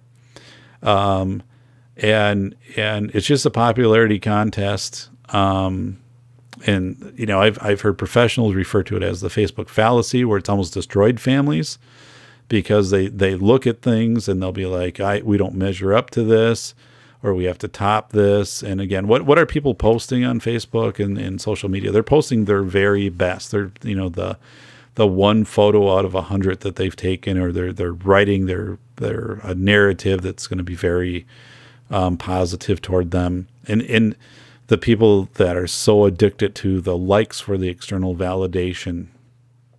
I don't know.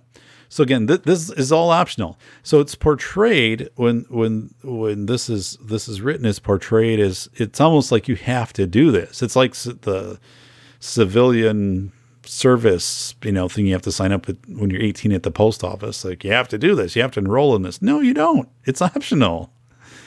It's completely optional, and don't so don't do it. Like you know, um, you don't have to do this. So this whole sympathy of these people are value and social. No, that's optional.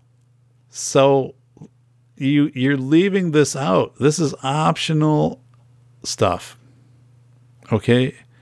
And again, it's because it's free because they're harvesting your information and they're they're tracking what you're doing. They're selling it to advertisers. They're having you know certain advertisements you know show up for you, and and then they have people working behind the scenes to be feeding you the little pellets of knowing if you get the likes or, or the shares and the happy buttons and all of that. It is it's it's under the same psychology that came from Dr. Seuss during World War II. You know when they eventually found out that the um, combat divisions, the the ground combat decision, um, positions, you know, it was all badges to get them motivated. It was giving them the blue shoulder patches. And that's all they're doing here. So again, this is a choice. That's a choice you make. Okay, so let, us go on. So what's so bad about striving to be perfect? It can be increased depression and anxiety. Yeah, I mean, cer- certainly it is because I mean, you're going to be like, I'm never going to to match what this is. And I think the flip side of that is like if you if you become so narcissistic too of like, well, I'm better than whatever, then you have to maintain this betterness. I I don't know. I don't know. Um, research among college students and young people, for example, has found self oriented perfectionism to be positively associated with clinical depression, anorexia nervosa, and early death.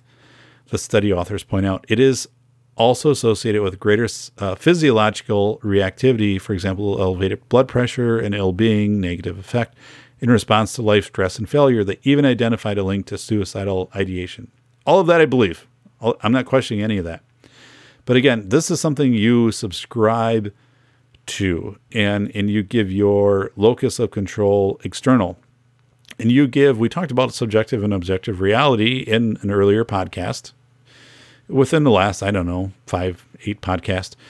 And you are giving up your own definition of yourself. You're not going introspective. You are giving it up to be like this consensus um, reality of, of like, well, this is how I am because this is what a majority of people feel about me. And these are people who have no idea about your context and situation you've only given them so much information and why the hell are you doing this anyway? Why does why do people have to know this much about about you?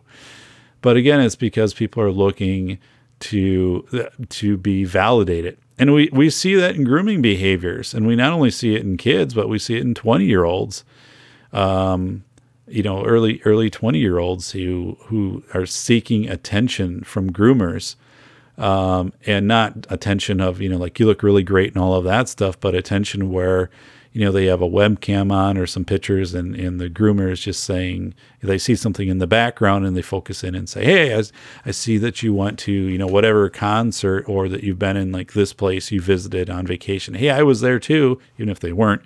And it's really cool and it's really cool you went there. So they start to build these these bonds and validate people on some of the decisions. And then if people say you know, like, hey, my my parents thought it was ridiculous, you know, that I, that I took this trip. The other person jumps in and says, no, that was like the right thing to do, or whatever. So you know, they start to put this split in there, which I'll talk about more with, with Hector Solis from the Awareness Podcast um, in a few weeks. But anyway, so yeah, th- this stuff can be really bad. You you give your your how you feel about yourself becomes externalized, and it manifests itself in psychological and also in physiological um, as as far as blood pressure and ill being. Um, so, yeah. All right. So I'm going to say, you know, let's go back to striving for perfection. The goal for anybody should be you strive for growth from baseline. You figure out your own baseline and you strive for growth. So if my baseline is I want to start bowling, I used to bowl on a league. The Bakery Boys, actually, when I was in high school, and we had a loaf of bread on the back of our bowling shirts, and I think we were called, I think we had the name of the bakery, but the Bakery Boys. Um, and so, like, I knew where I was starting out on my bowling average, and I practiced, and I wanted to get better on my average. I didn't want to, my, my attainment wasn't to bowl a perfect game, a 300 game. I mean, that's rare. If it would have happened, would have been kind of cool. But I wanted to grow from baseline. So whatever my average was, I wanted to get better from my average. And at some point, I knew that would level off. And it's fine. You know, I was just doing it for rec and leisure and hanging out with with my teammates and having a good time. But here, it's growth from baseline. And this whole perfectionism, perfectionism is not growth from baseline. Perfectionism is attainment. And attainment is unrealistic in a lot of situations. And, and attainment completely shuns growth from baseline. So yeah, I, I, I mean, it, it's absolutely crazy.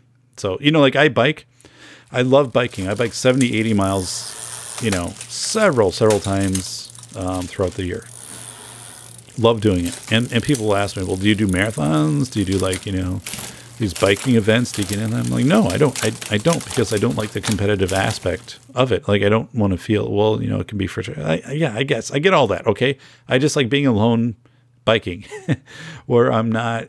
I, I know there's not a timer going that I'm not going to cross some line and you know whatever and then it's like okay you did this in one hour and whatever minutes so well, well then you have that and of course you're going to want to improve upon that and you're going to know who finished the fastest and stuff. I'm like, I don't care.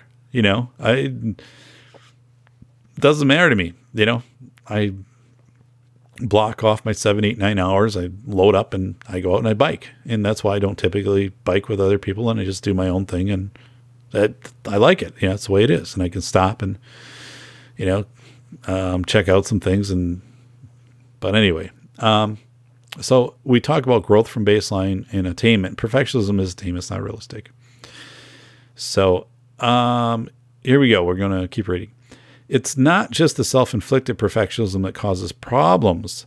Socially prescribed perfectionism predicted increases in depressive symptoms and suicidal ideation over time, but to a much greater degree, says a study. Let me read that again it's not just the self inflicted perfectionism that causes the problems. There's someone just saying, I need to be like perfect. I need my hair need, needs to be perfect. My weight needs to be perfect. My job needs to be perfect.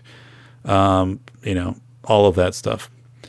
Um, socially prescribed perfectionism predicted increases in depressive symptoms and societal ideation over time. That that there's no better example for me than seeing the car commercials at Christmas where people are opening up, you know, the they're they're opening up the blinds at, at Christmas and they're looking out in the driveway and then you know, they kind of got the frown and next day they open up the frown The Christmas morning they open and there's a brand new Lexus with a big bow on it. It's like, "Oh, great." I'm like, first like no one has ever given me a car for Christmas and I'd be like, "It really really? Like that's your standard?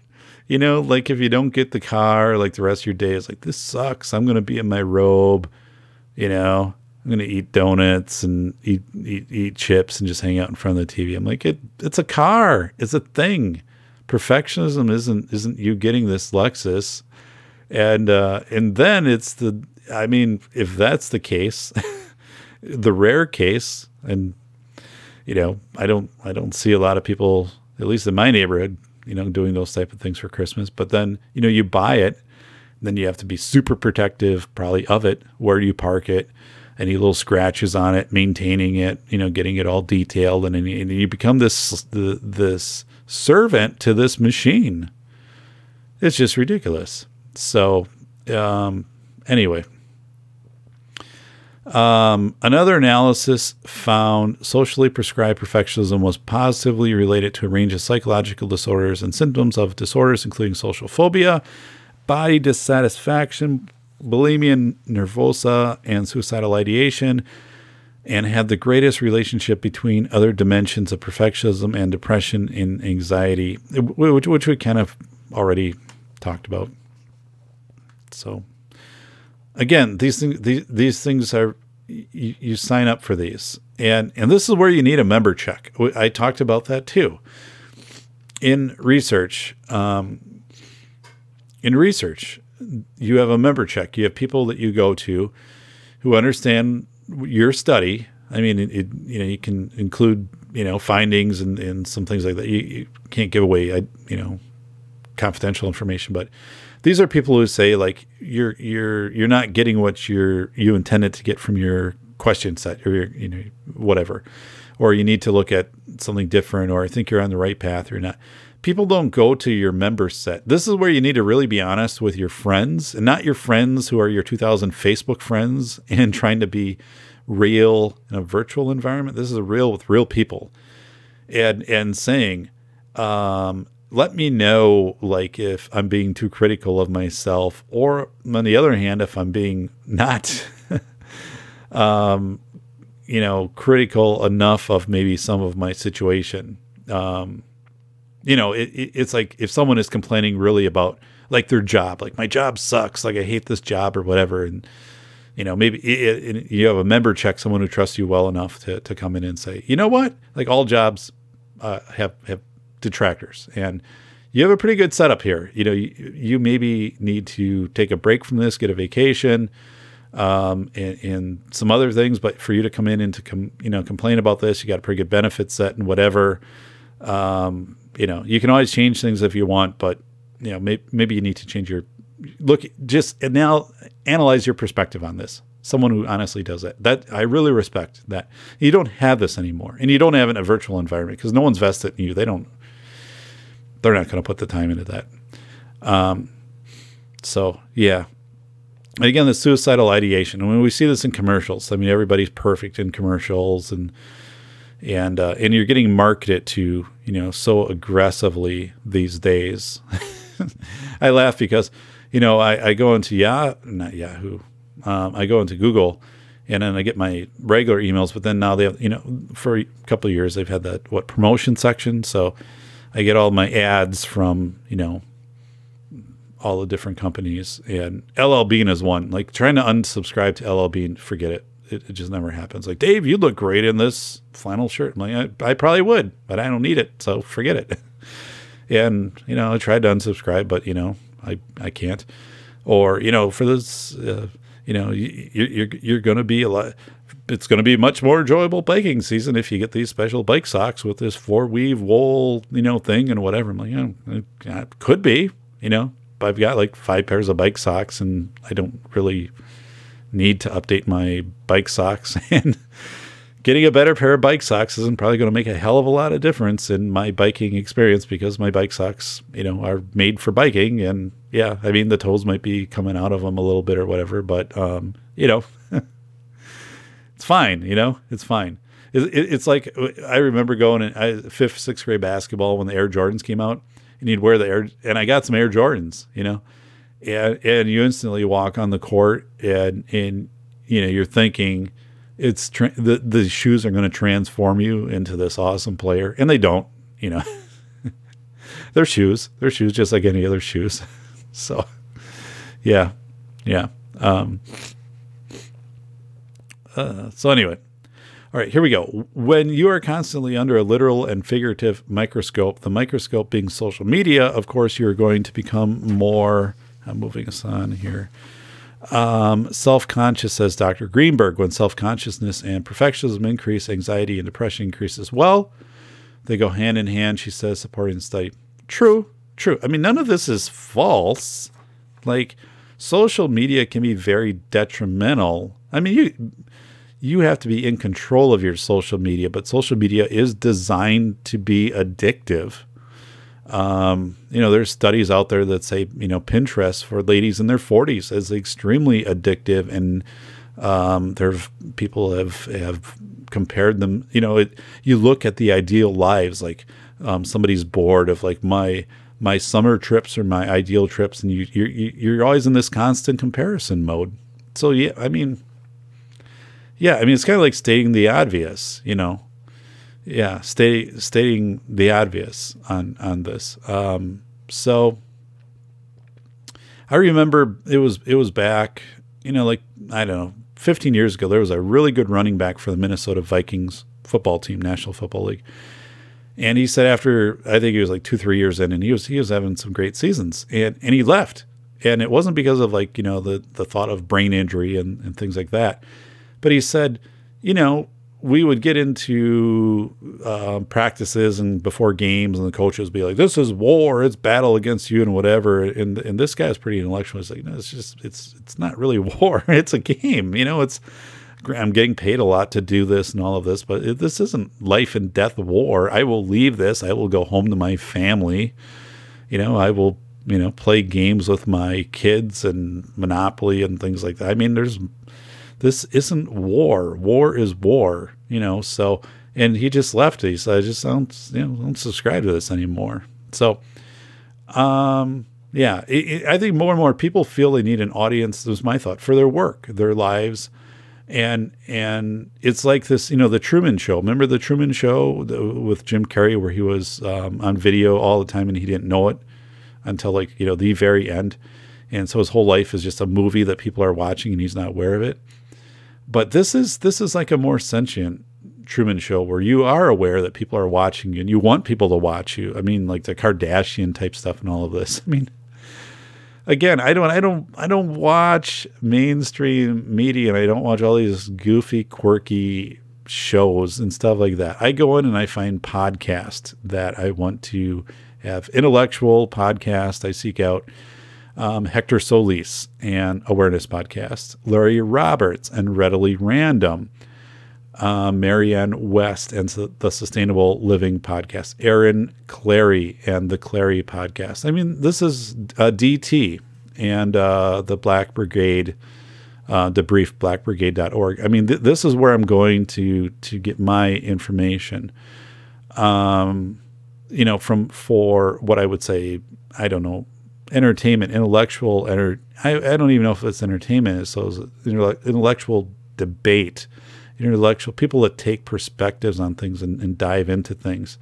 Like DT did a great job um, talking about Bitcoin and how Bitcoin is actually, um, you know, it has a top limit of what 20, 21 million coins, but it is, it doesn't have a, a base limit. It doesn't have a floor. It is divisible into like eight places. So like you could, you know, divide this so it would be worth you could have more divisions of Bitcoin than all of the currency that's currently out there, you know, like the fiat currency that the US has, the, the dollar. So, you know, things like that I'd love I love to learn. You know, plus people just have their own personalities and, and they and, and they they do this because they're very passionate about it and they don't have the the media interest and they don't have to play to an audience where if they upset somebody Kellogg's polls, their Froot Loops commercial, you know, and and stuff like that. So, um, so yeah, yeah. And one thing I miss doing is reading. You know, like I I, I miss. I have some authors I, I really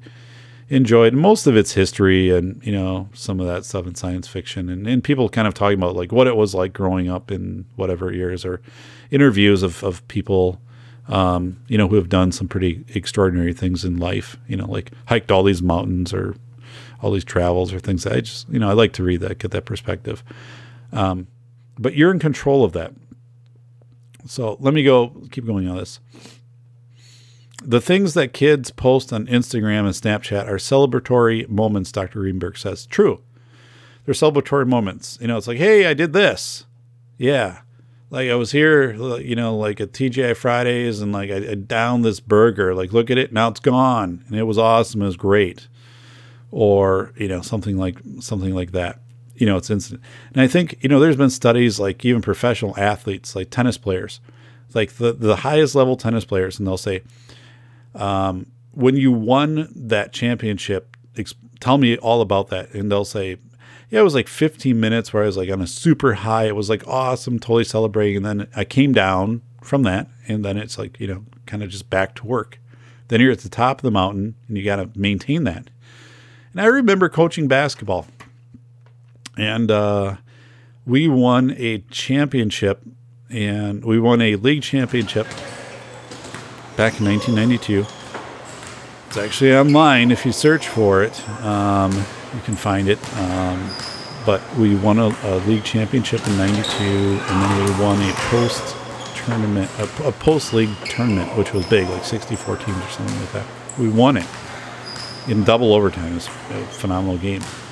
But um, I remember feeling like super, ex- I mean, just on this high after that. It was so awesome that we we did that, and then uh, afterwards it kind of sunk in. You know, like that later that night. You know, um, it's kind of down a little bit because I was I was down because I really loved the coaching and the practices, and it, that was done. The season was done. The kids were going to be moving on, and you know you research, and that's not uncommon. That's not uncommon for athletes to feel that. Even like bikers, like my first when I really got into the long treks of biking, like 70, 80 miles. Um, I would get home, and after an hour or two, I would I'd kind of feel a little bit down because the biking was such a, a high, and, and, there is like an actual you know dopamine type high that that happens when you hit that you know like kind of the runner's high and stuff like that, and uh, you know where and then I'd get back out on the next ride and you you, you kind of crave that, um, but that was pretty natural. Um, so so yeah. Anyway, these these kids are getting the, these little shots of dopamine, and the gaming engineers who are putting the video games together know exactly what they're doing and how to do this and, and they've they're working with brain specialists on you know when somebody gets this accomplishment or whatever they get a little dopamine dab little squirt little injection there dopamine into the system and and and then that keeps them going a little bit longer and it's in in that addiction so yeah there's a there's a whole bioscience behind this not really talked to but and, and this stuff fades. There's a fatigue uh, effect in this. Um, you know, it's kind of like think of a drug user. Um, and, and, I'm, you know, I, have listened to Sean Imes Fuller, who talked about his his addiction to numerous, you know, pretty hardcore drugs 10, 12 years ago. He's a thriving comedian now, and, and you know, that's in his past, but he, he openly, you know, talks about it in interviews. But, you know, after a while, it takes more and more and more to kind of get that same high.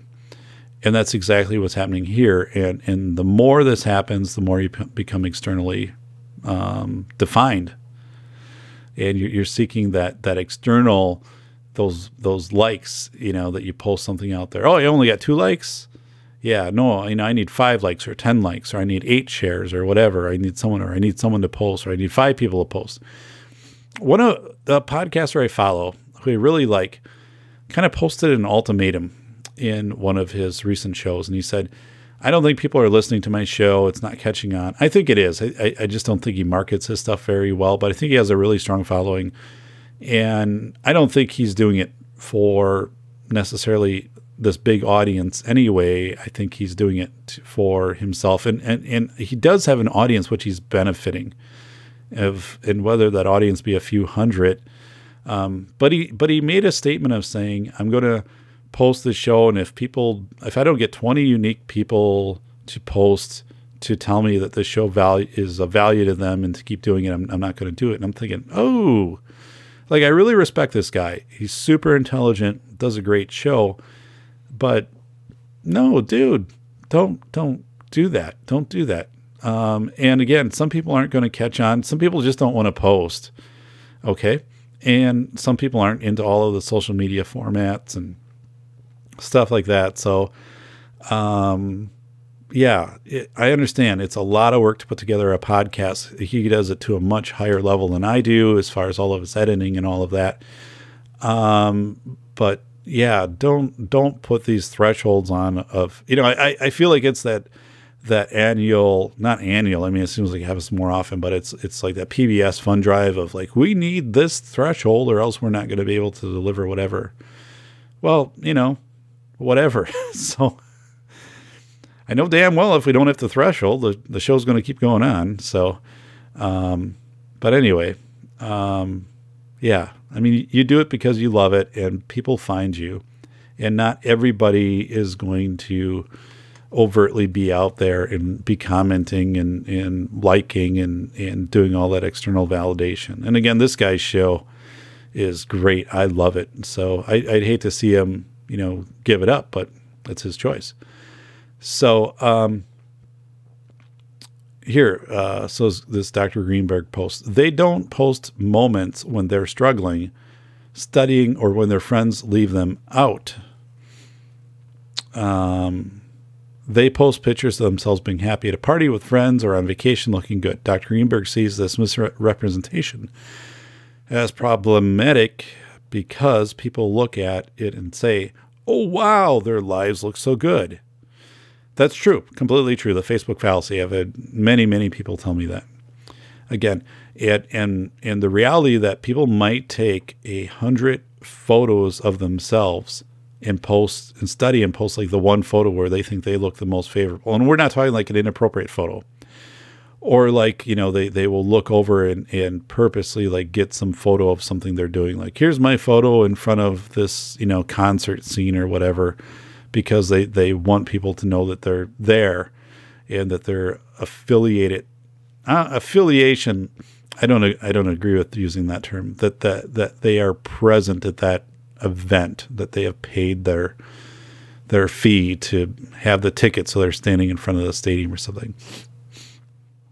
And you know, I have a, I have a good friend who is building a house, um, a big house, really nice house. Um, and I, I, think I have a nice house, but I mean, my house was built in 79. We've updated it many times.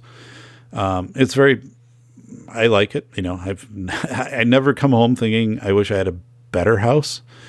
Um, or you know lives lived in a better neighbor or something. I like like my neighbors, like my house, but it's not a mansion. I mean, it's a nice house, but um, but my one of my friends who has a bigger family is building a bigger house, and he's moving in in summer, and uh, he sent me some pictures of like the the diagrams of the house and and and some of that stuff and how it's to be laid out.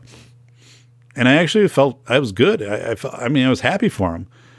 So I was talking to him. I'm like, I'm, I'm happy for you. I mean, you have a growing family. They're going to enjoy this while they're young. You need the space. Like you definitely need the space. You're not showing off. This isn't something you're you're bragging with. Um, this this is so cool. that Your family, you're gonna the you know the things you're gonna be able to do. It's it's a better geographic area, better community. I, th- I think to raise a family in than where he's where he's at right now. Um, just not as congested. Um, so I'm happy. I'm not sitting here saying my friend is building this house and stuff, and well, man, like my house isn't like that, and it's not going to be brand new, and it's not this size, and it doesn't have this game room and whatever. I'm like, I just, I'm happy for him. That's cool. Eh, he's a great guy. He works hard. His wife works hard. Um, his kids are young. They're going to be able to enjoy this house. And yeah, So, but you know, a lot of people could look at a picture like that, and he doesn't post it online and do all this other stuff, but people could look at that and say, well, look at him. Here he is. He's bragging it up. Doing this, uh, building this big house and all of this stuff in this neighborhood. And who is he? And then that, and then that turns into thinking, well, who am I? Look at my house. I don't have this. I'm not going to have this. I'm not as good as this person. I don't have this for my kids or whatever. It's all garbage. But that's how that that's how that stuff happens when people become externally motivated and the, and when you lose out of just being truly happy for people. You know, when you just lose out of being truly happy for other people. And like I said, for my friend, I'm truly happy for him because he, he you know, it was a, a home that he had grew up in, a starter home, I guess, for he and his wife, and they outgrew it, and they had the means. And I'm happy for the guy. You know, I don't live, live anywhere near him, otherwise I'd help him move. But I'm happy. I'm happy for him. Um, let's move on. There are two sides to every story right, and then the answer right after that is wrong. Dr. Greenberg sees no benefits in perfectionism. It's, quote, it's in and of itself a problematic concept, she states. I think when young people are motivated, there's a wonderful thing. That's a wonderful thing. But motivation and perfectionism are not interchangeable. True. True. I mean, if you're motivated, I think that's reconnaissance and that's willing to try things. It's willing to fail at things and to find out what you're good at and what you're not, and, and then just pick yourself up and, and move on to other things. And failure's okay. It's not like, you know, I played a lot of high school, you know, athletics and stuff like that. I mean, you win some, you lose some, and you learn and you move on. It's just the way it is. So um, there are two very different concepts and un- unrelated between perfectionism and being motivated. So, yeah, I don't know. I don't know if I would draw those two terms because I mean, you can be very motivated to be a perfectionist. Um, I, I, I think there's a difference between being a perfection, striving for perfectionism, and and striving to understand the world and to understand yourself, which is coming from more reconnaissance and the skill of like debate, understanding other perspectives, understanding fake news versus authentic news, how to validate things, and and being comfortable with who you are. Um, you know, so I'm not I'm I'm not sure that was a great comparison from her, but anyway. This is going to be a longer one, folks, but I, I think it's good. I, am enjoying this. My voice getting a little dry. Like I said, there's almost like no humidity down here. So, um, um, okay, this is from from Dr. Greenberg. All I have seen come out of this is anxiety and depression. So trying to to seek perfectionism. Perfectionism is laden with anxiety. You're chasing after something very elusive. Not only elusive, like perfectionism is subjective, and and uh, there is no such thing as perfection. There's no objective perfectionism. Like there's no perfect circle that you can draw or a machine can draw. There'll always be tolerances. And there's no, so objective, and there's no subjective perfectionism. You know, like what what is the perfect person? What is yeah? You know, what is the perfect painting? I you know I don't know. Who the hell knows? I mean, it's what you you pull out of it. I mean, and it you know so um, and of course, it leads to problems because nobody can be perfect and nobody should be perfect. Well, for, okay, first of all, like no, there's no such thing as perfection. There's no such thing as like here is the one perfect person in the world that we all measure ourselves up against, and then you know, you know, we have similarities. Things will always be similar things will always be similar. Like this bridge is similar to this bridge is similar to this bridge, even though they're all built off the same blueprint. This person might be similar to this person, similar and you know because of DNA and whatever. But nobody is the same. Nobody has had the same experiences and and whatever. So this whole thing there there there is no perfectionism. Um, and once you got to perfectionism, actually, that would be a significant weakness.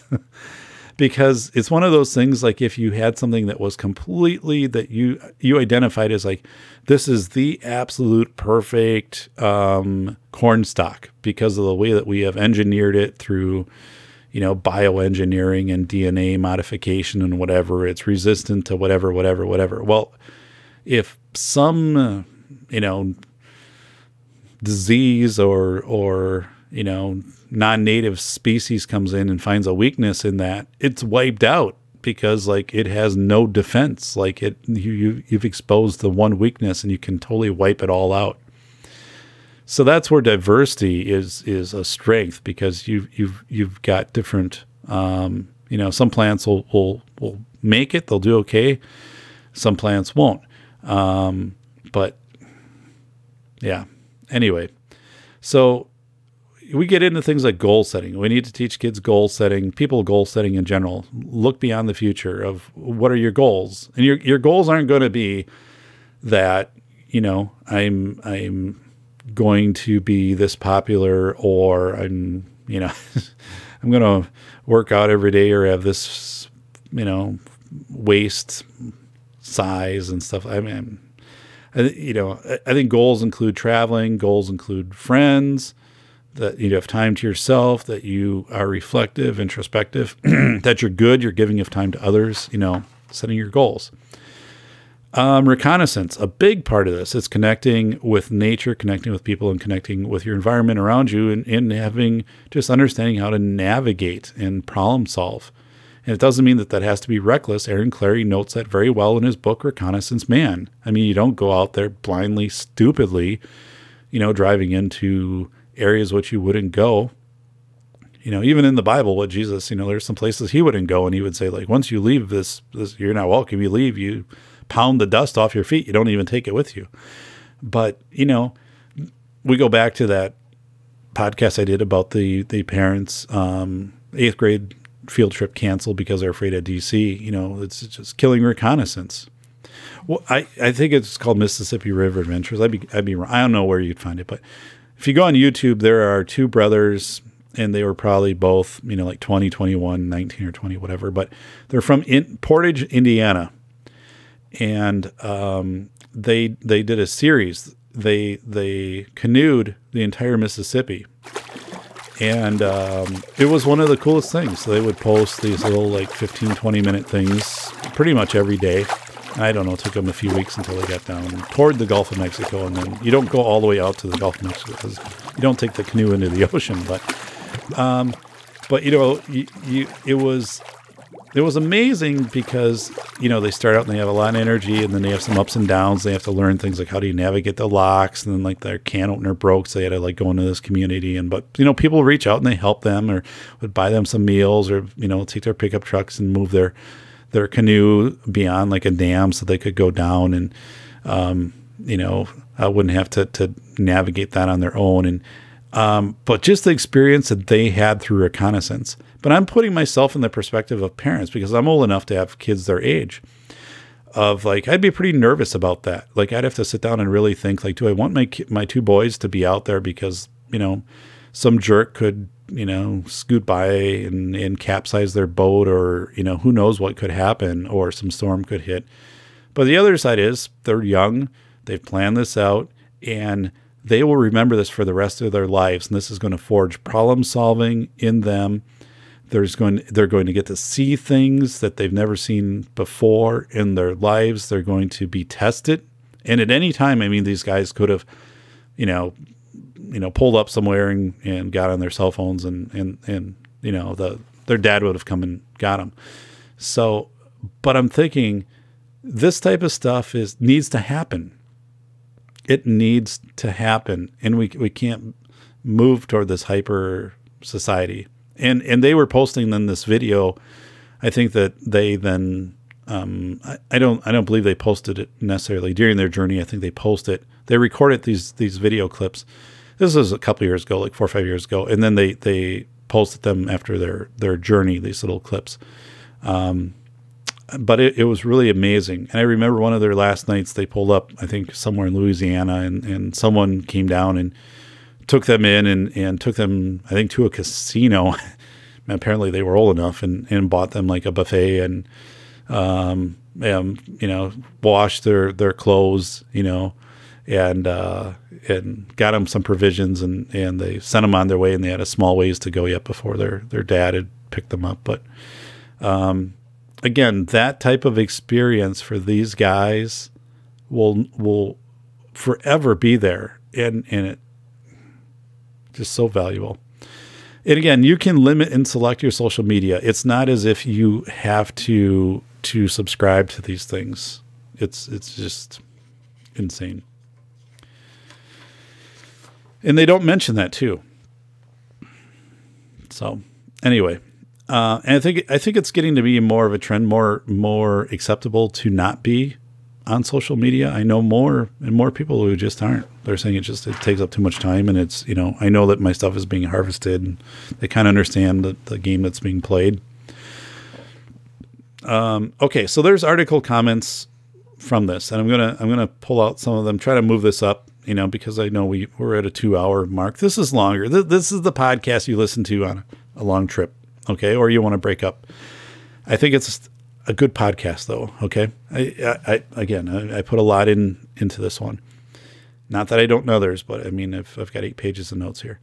So, article comments, and so getting into the article comments. Most most important. Um, life is not perfect. It is messy and imperfect. It is okay for things to be imperfect. So somebody posted that. I agree here's someone just saying, you know, life's messy. You can't predict life. Perfection isn't the goal.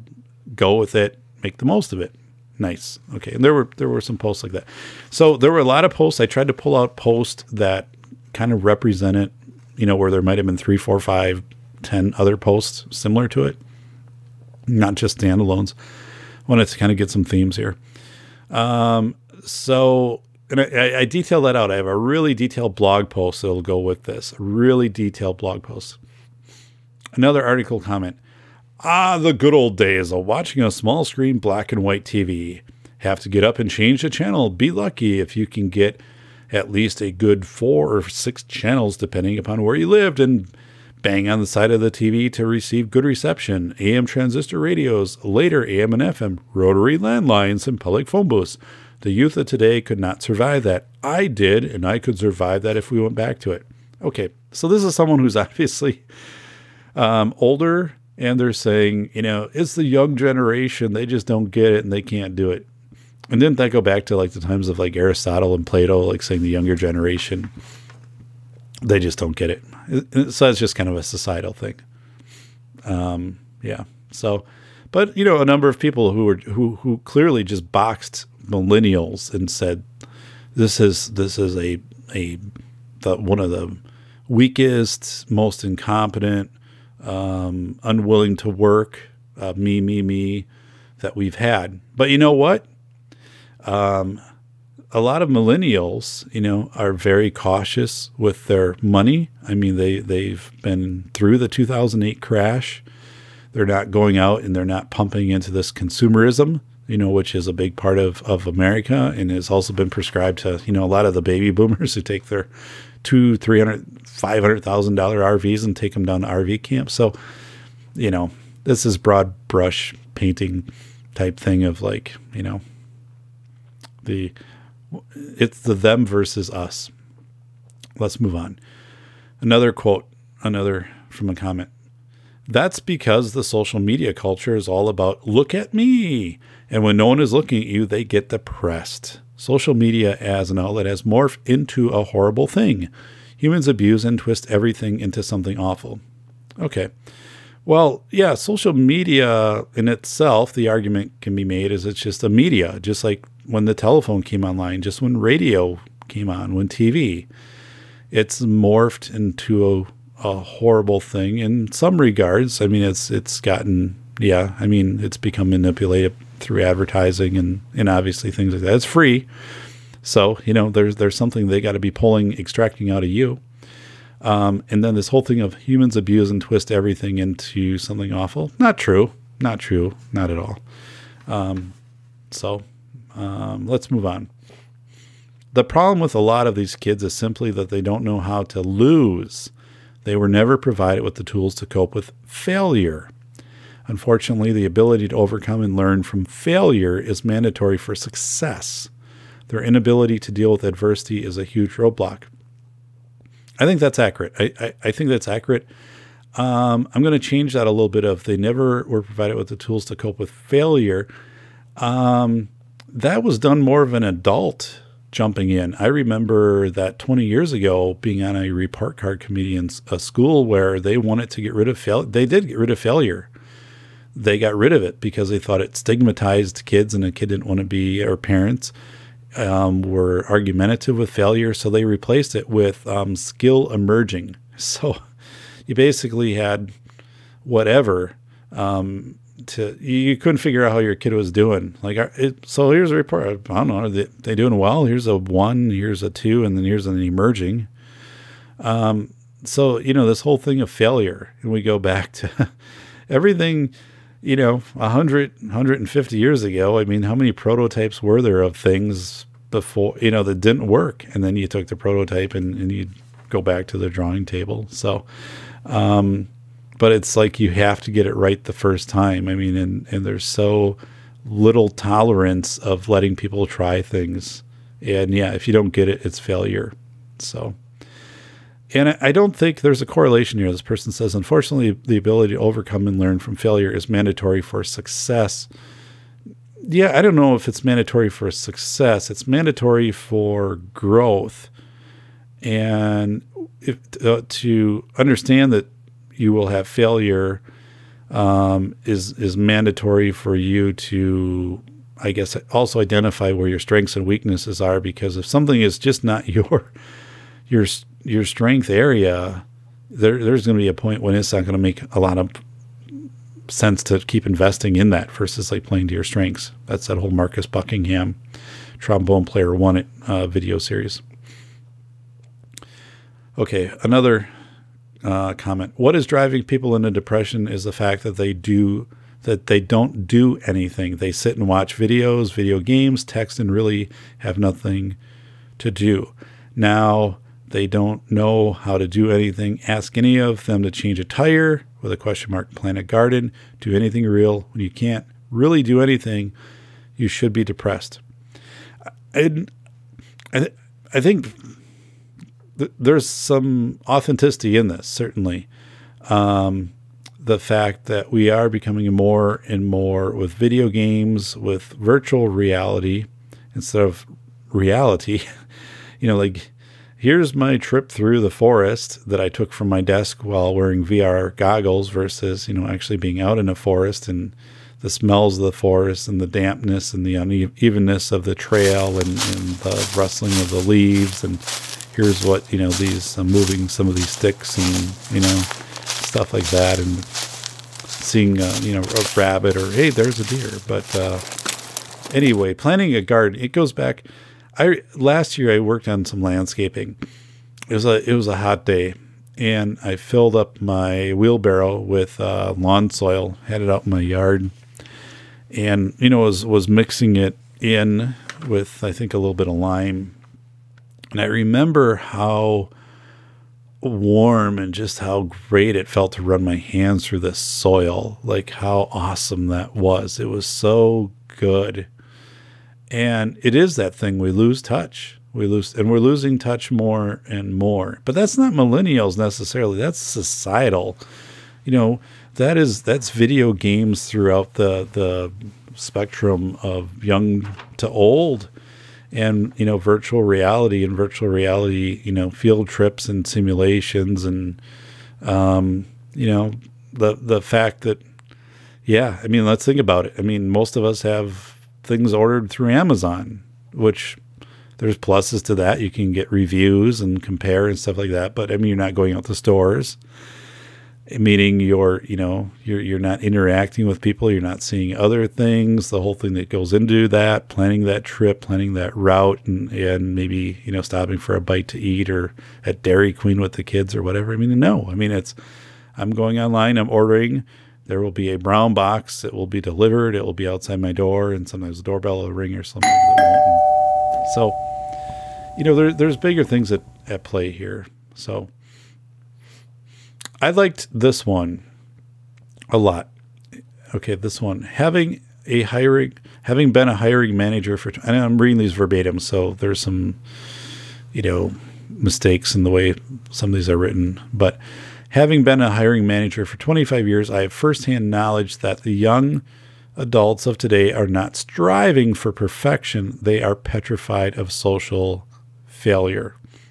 I think that's I think that's true this person is looking at it from a different perspective. And I appreciate that of saying, it's not the fact so much of that you have to be perfect. It's that we have stigmatized failure to the point where nobody wants to, or I mean, nobody, uh, you know, wants to fail. But um, if if you fail, it is it's portrayed as horrible.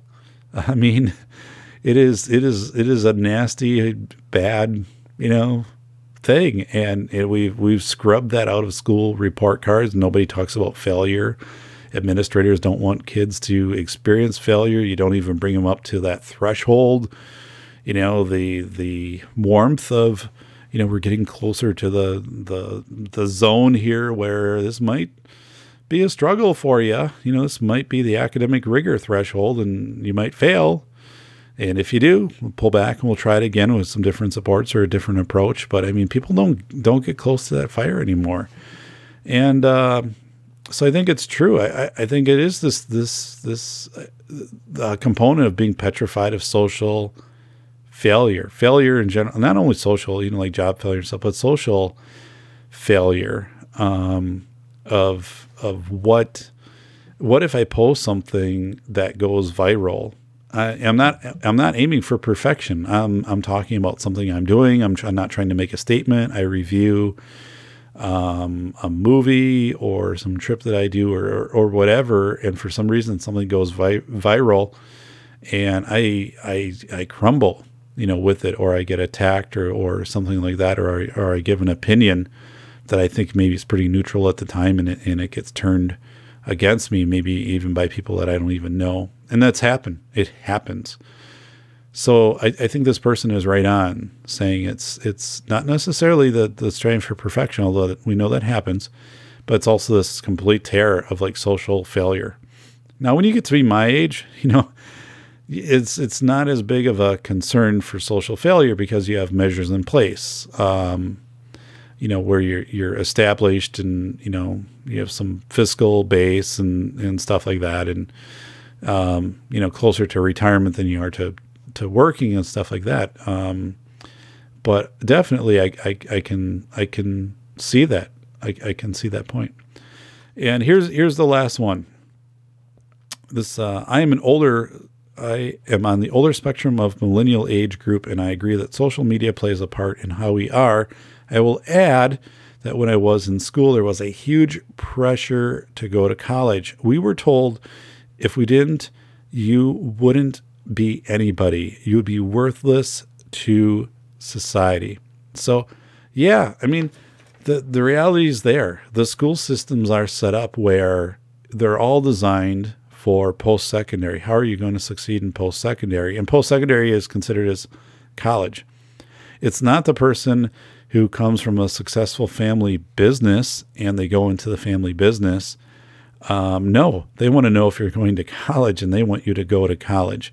So, you know, if you have a dairy farm and you're, you're passing that down, if you have some other family business and you're passing that down, if you want to become an entrepreneur, you know, and open, you know, a, a um, lawn care business or, you know, something like that. I mean, we're so heavily licensed in the United States. I mean, you got to go through a lot of the, the trade schools and, and apprenticeships and stuff like that. But, um, but this measure of success is really on that piece of paper and that degree. And it is, it, you know, it's like someone who has said, you know, I'm 22 years old and I have this this business or this share in this our, our family business and whatever, and I'm banking money and I'm going to be able to pay for my house in cash by the time I'm, you know, 30 and I'm enjoying it. And there'll be people who come out and say that person failed. You know, they never went to college, um, and yet you know they're they're hardworking, and you know it's kind of like a couple of these folks I mentioned, like that voiceover young man who's like 20, who's doing extremely well, is cultivating his business, has a great turnaround time, perfecting his skills, understands the technology, um, and it is doing great. What good is it going to do him? at this point to move away from that and spend time in college. It's not going to do him any good. Not, I'm not I'm not dissing college necessarily, but I'm just saying we're we're moving into this ubiquitous time. we're probably there already, where you can educate yourself from the internet. You can educate yourself from podcast.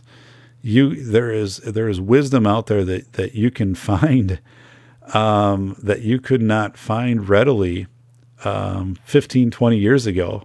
I mean, you'd have to go to a library, you'd have to pull stuff out of books. Remember the old encyclopedia stuff? I mean, I had a roommate in college that sold encyclopedias. You don't have to do that anymore.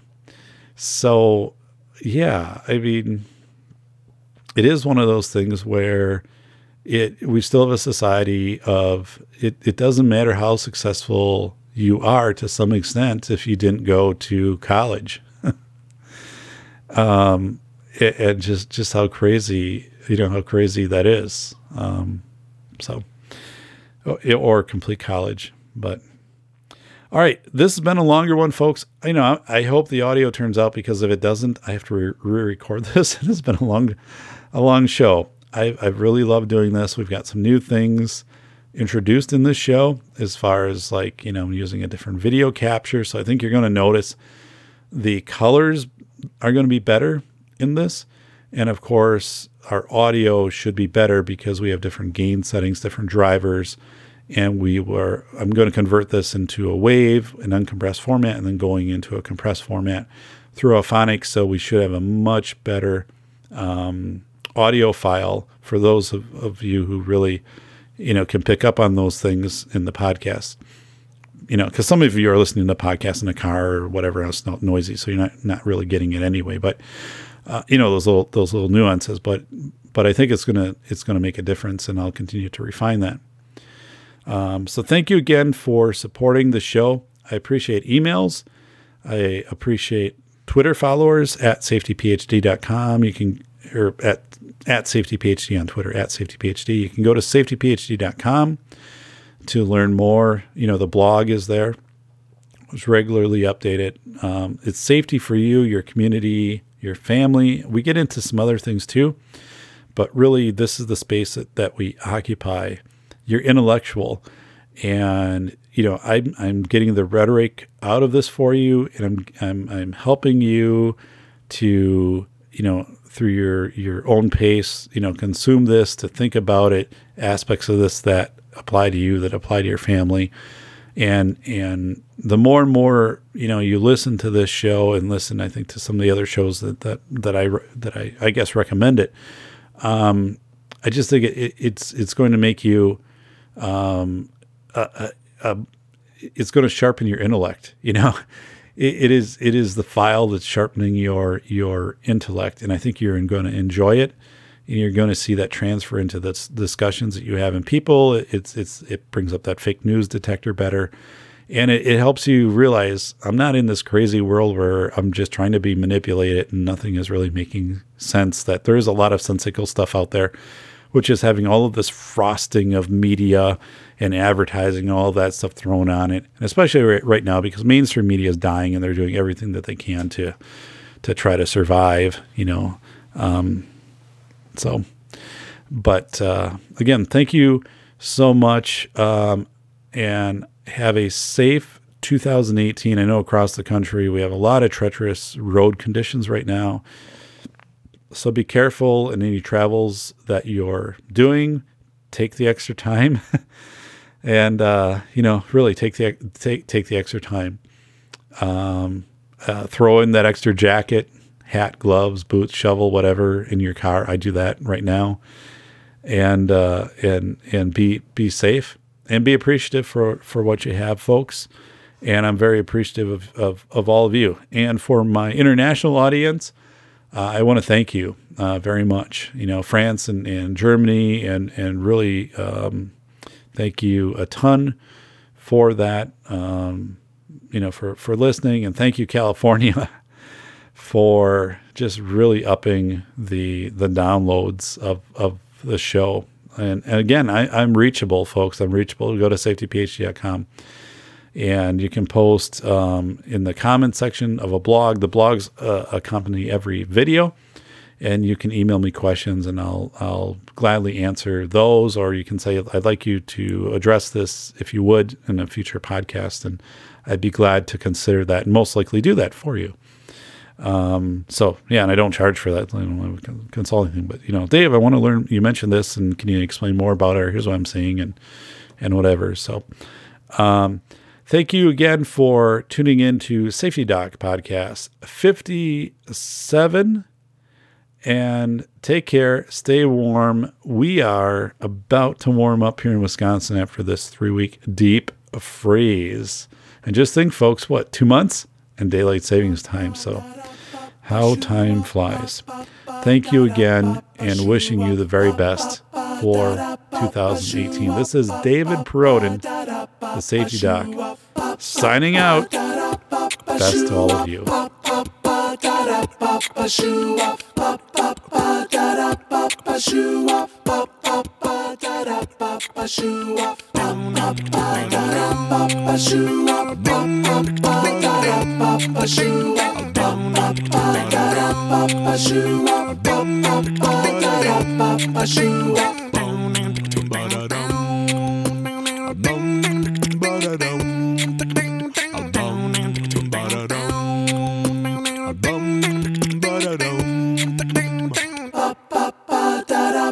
pa shua pa pa pa da da pa pa shua pa pa pa da da pa pa shua pa pa pa da da pa pa shua pa pa pa da da pa pa shua pa pa pa da da pa pa shua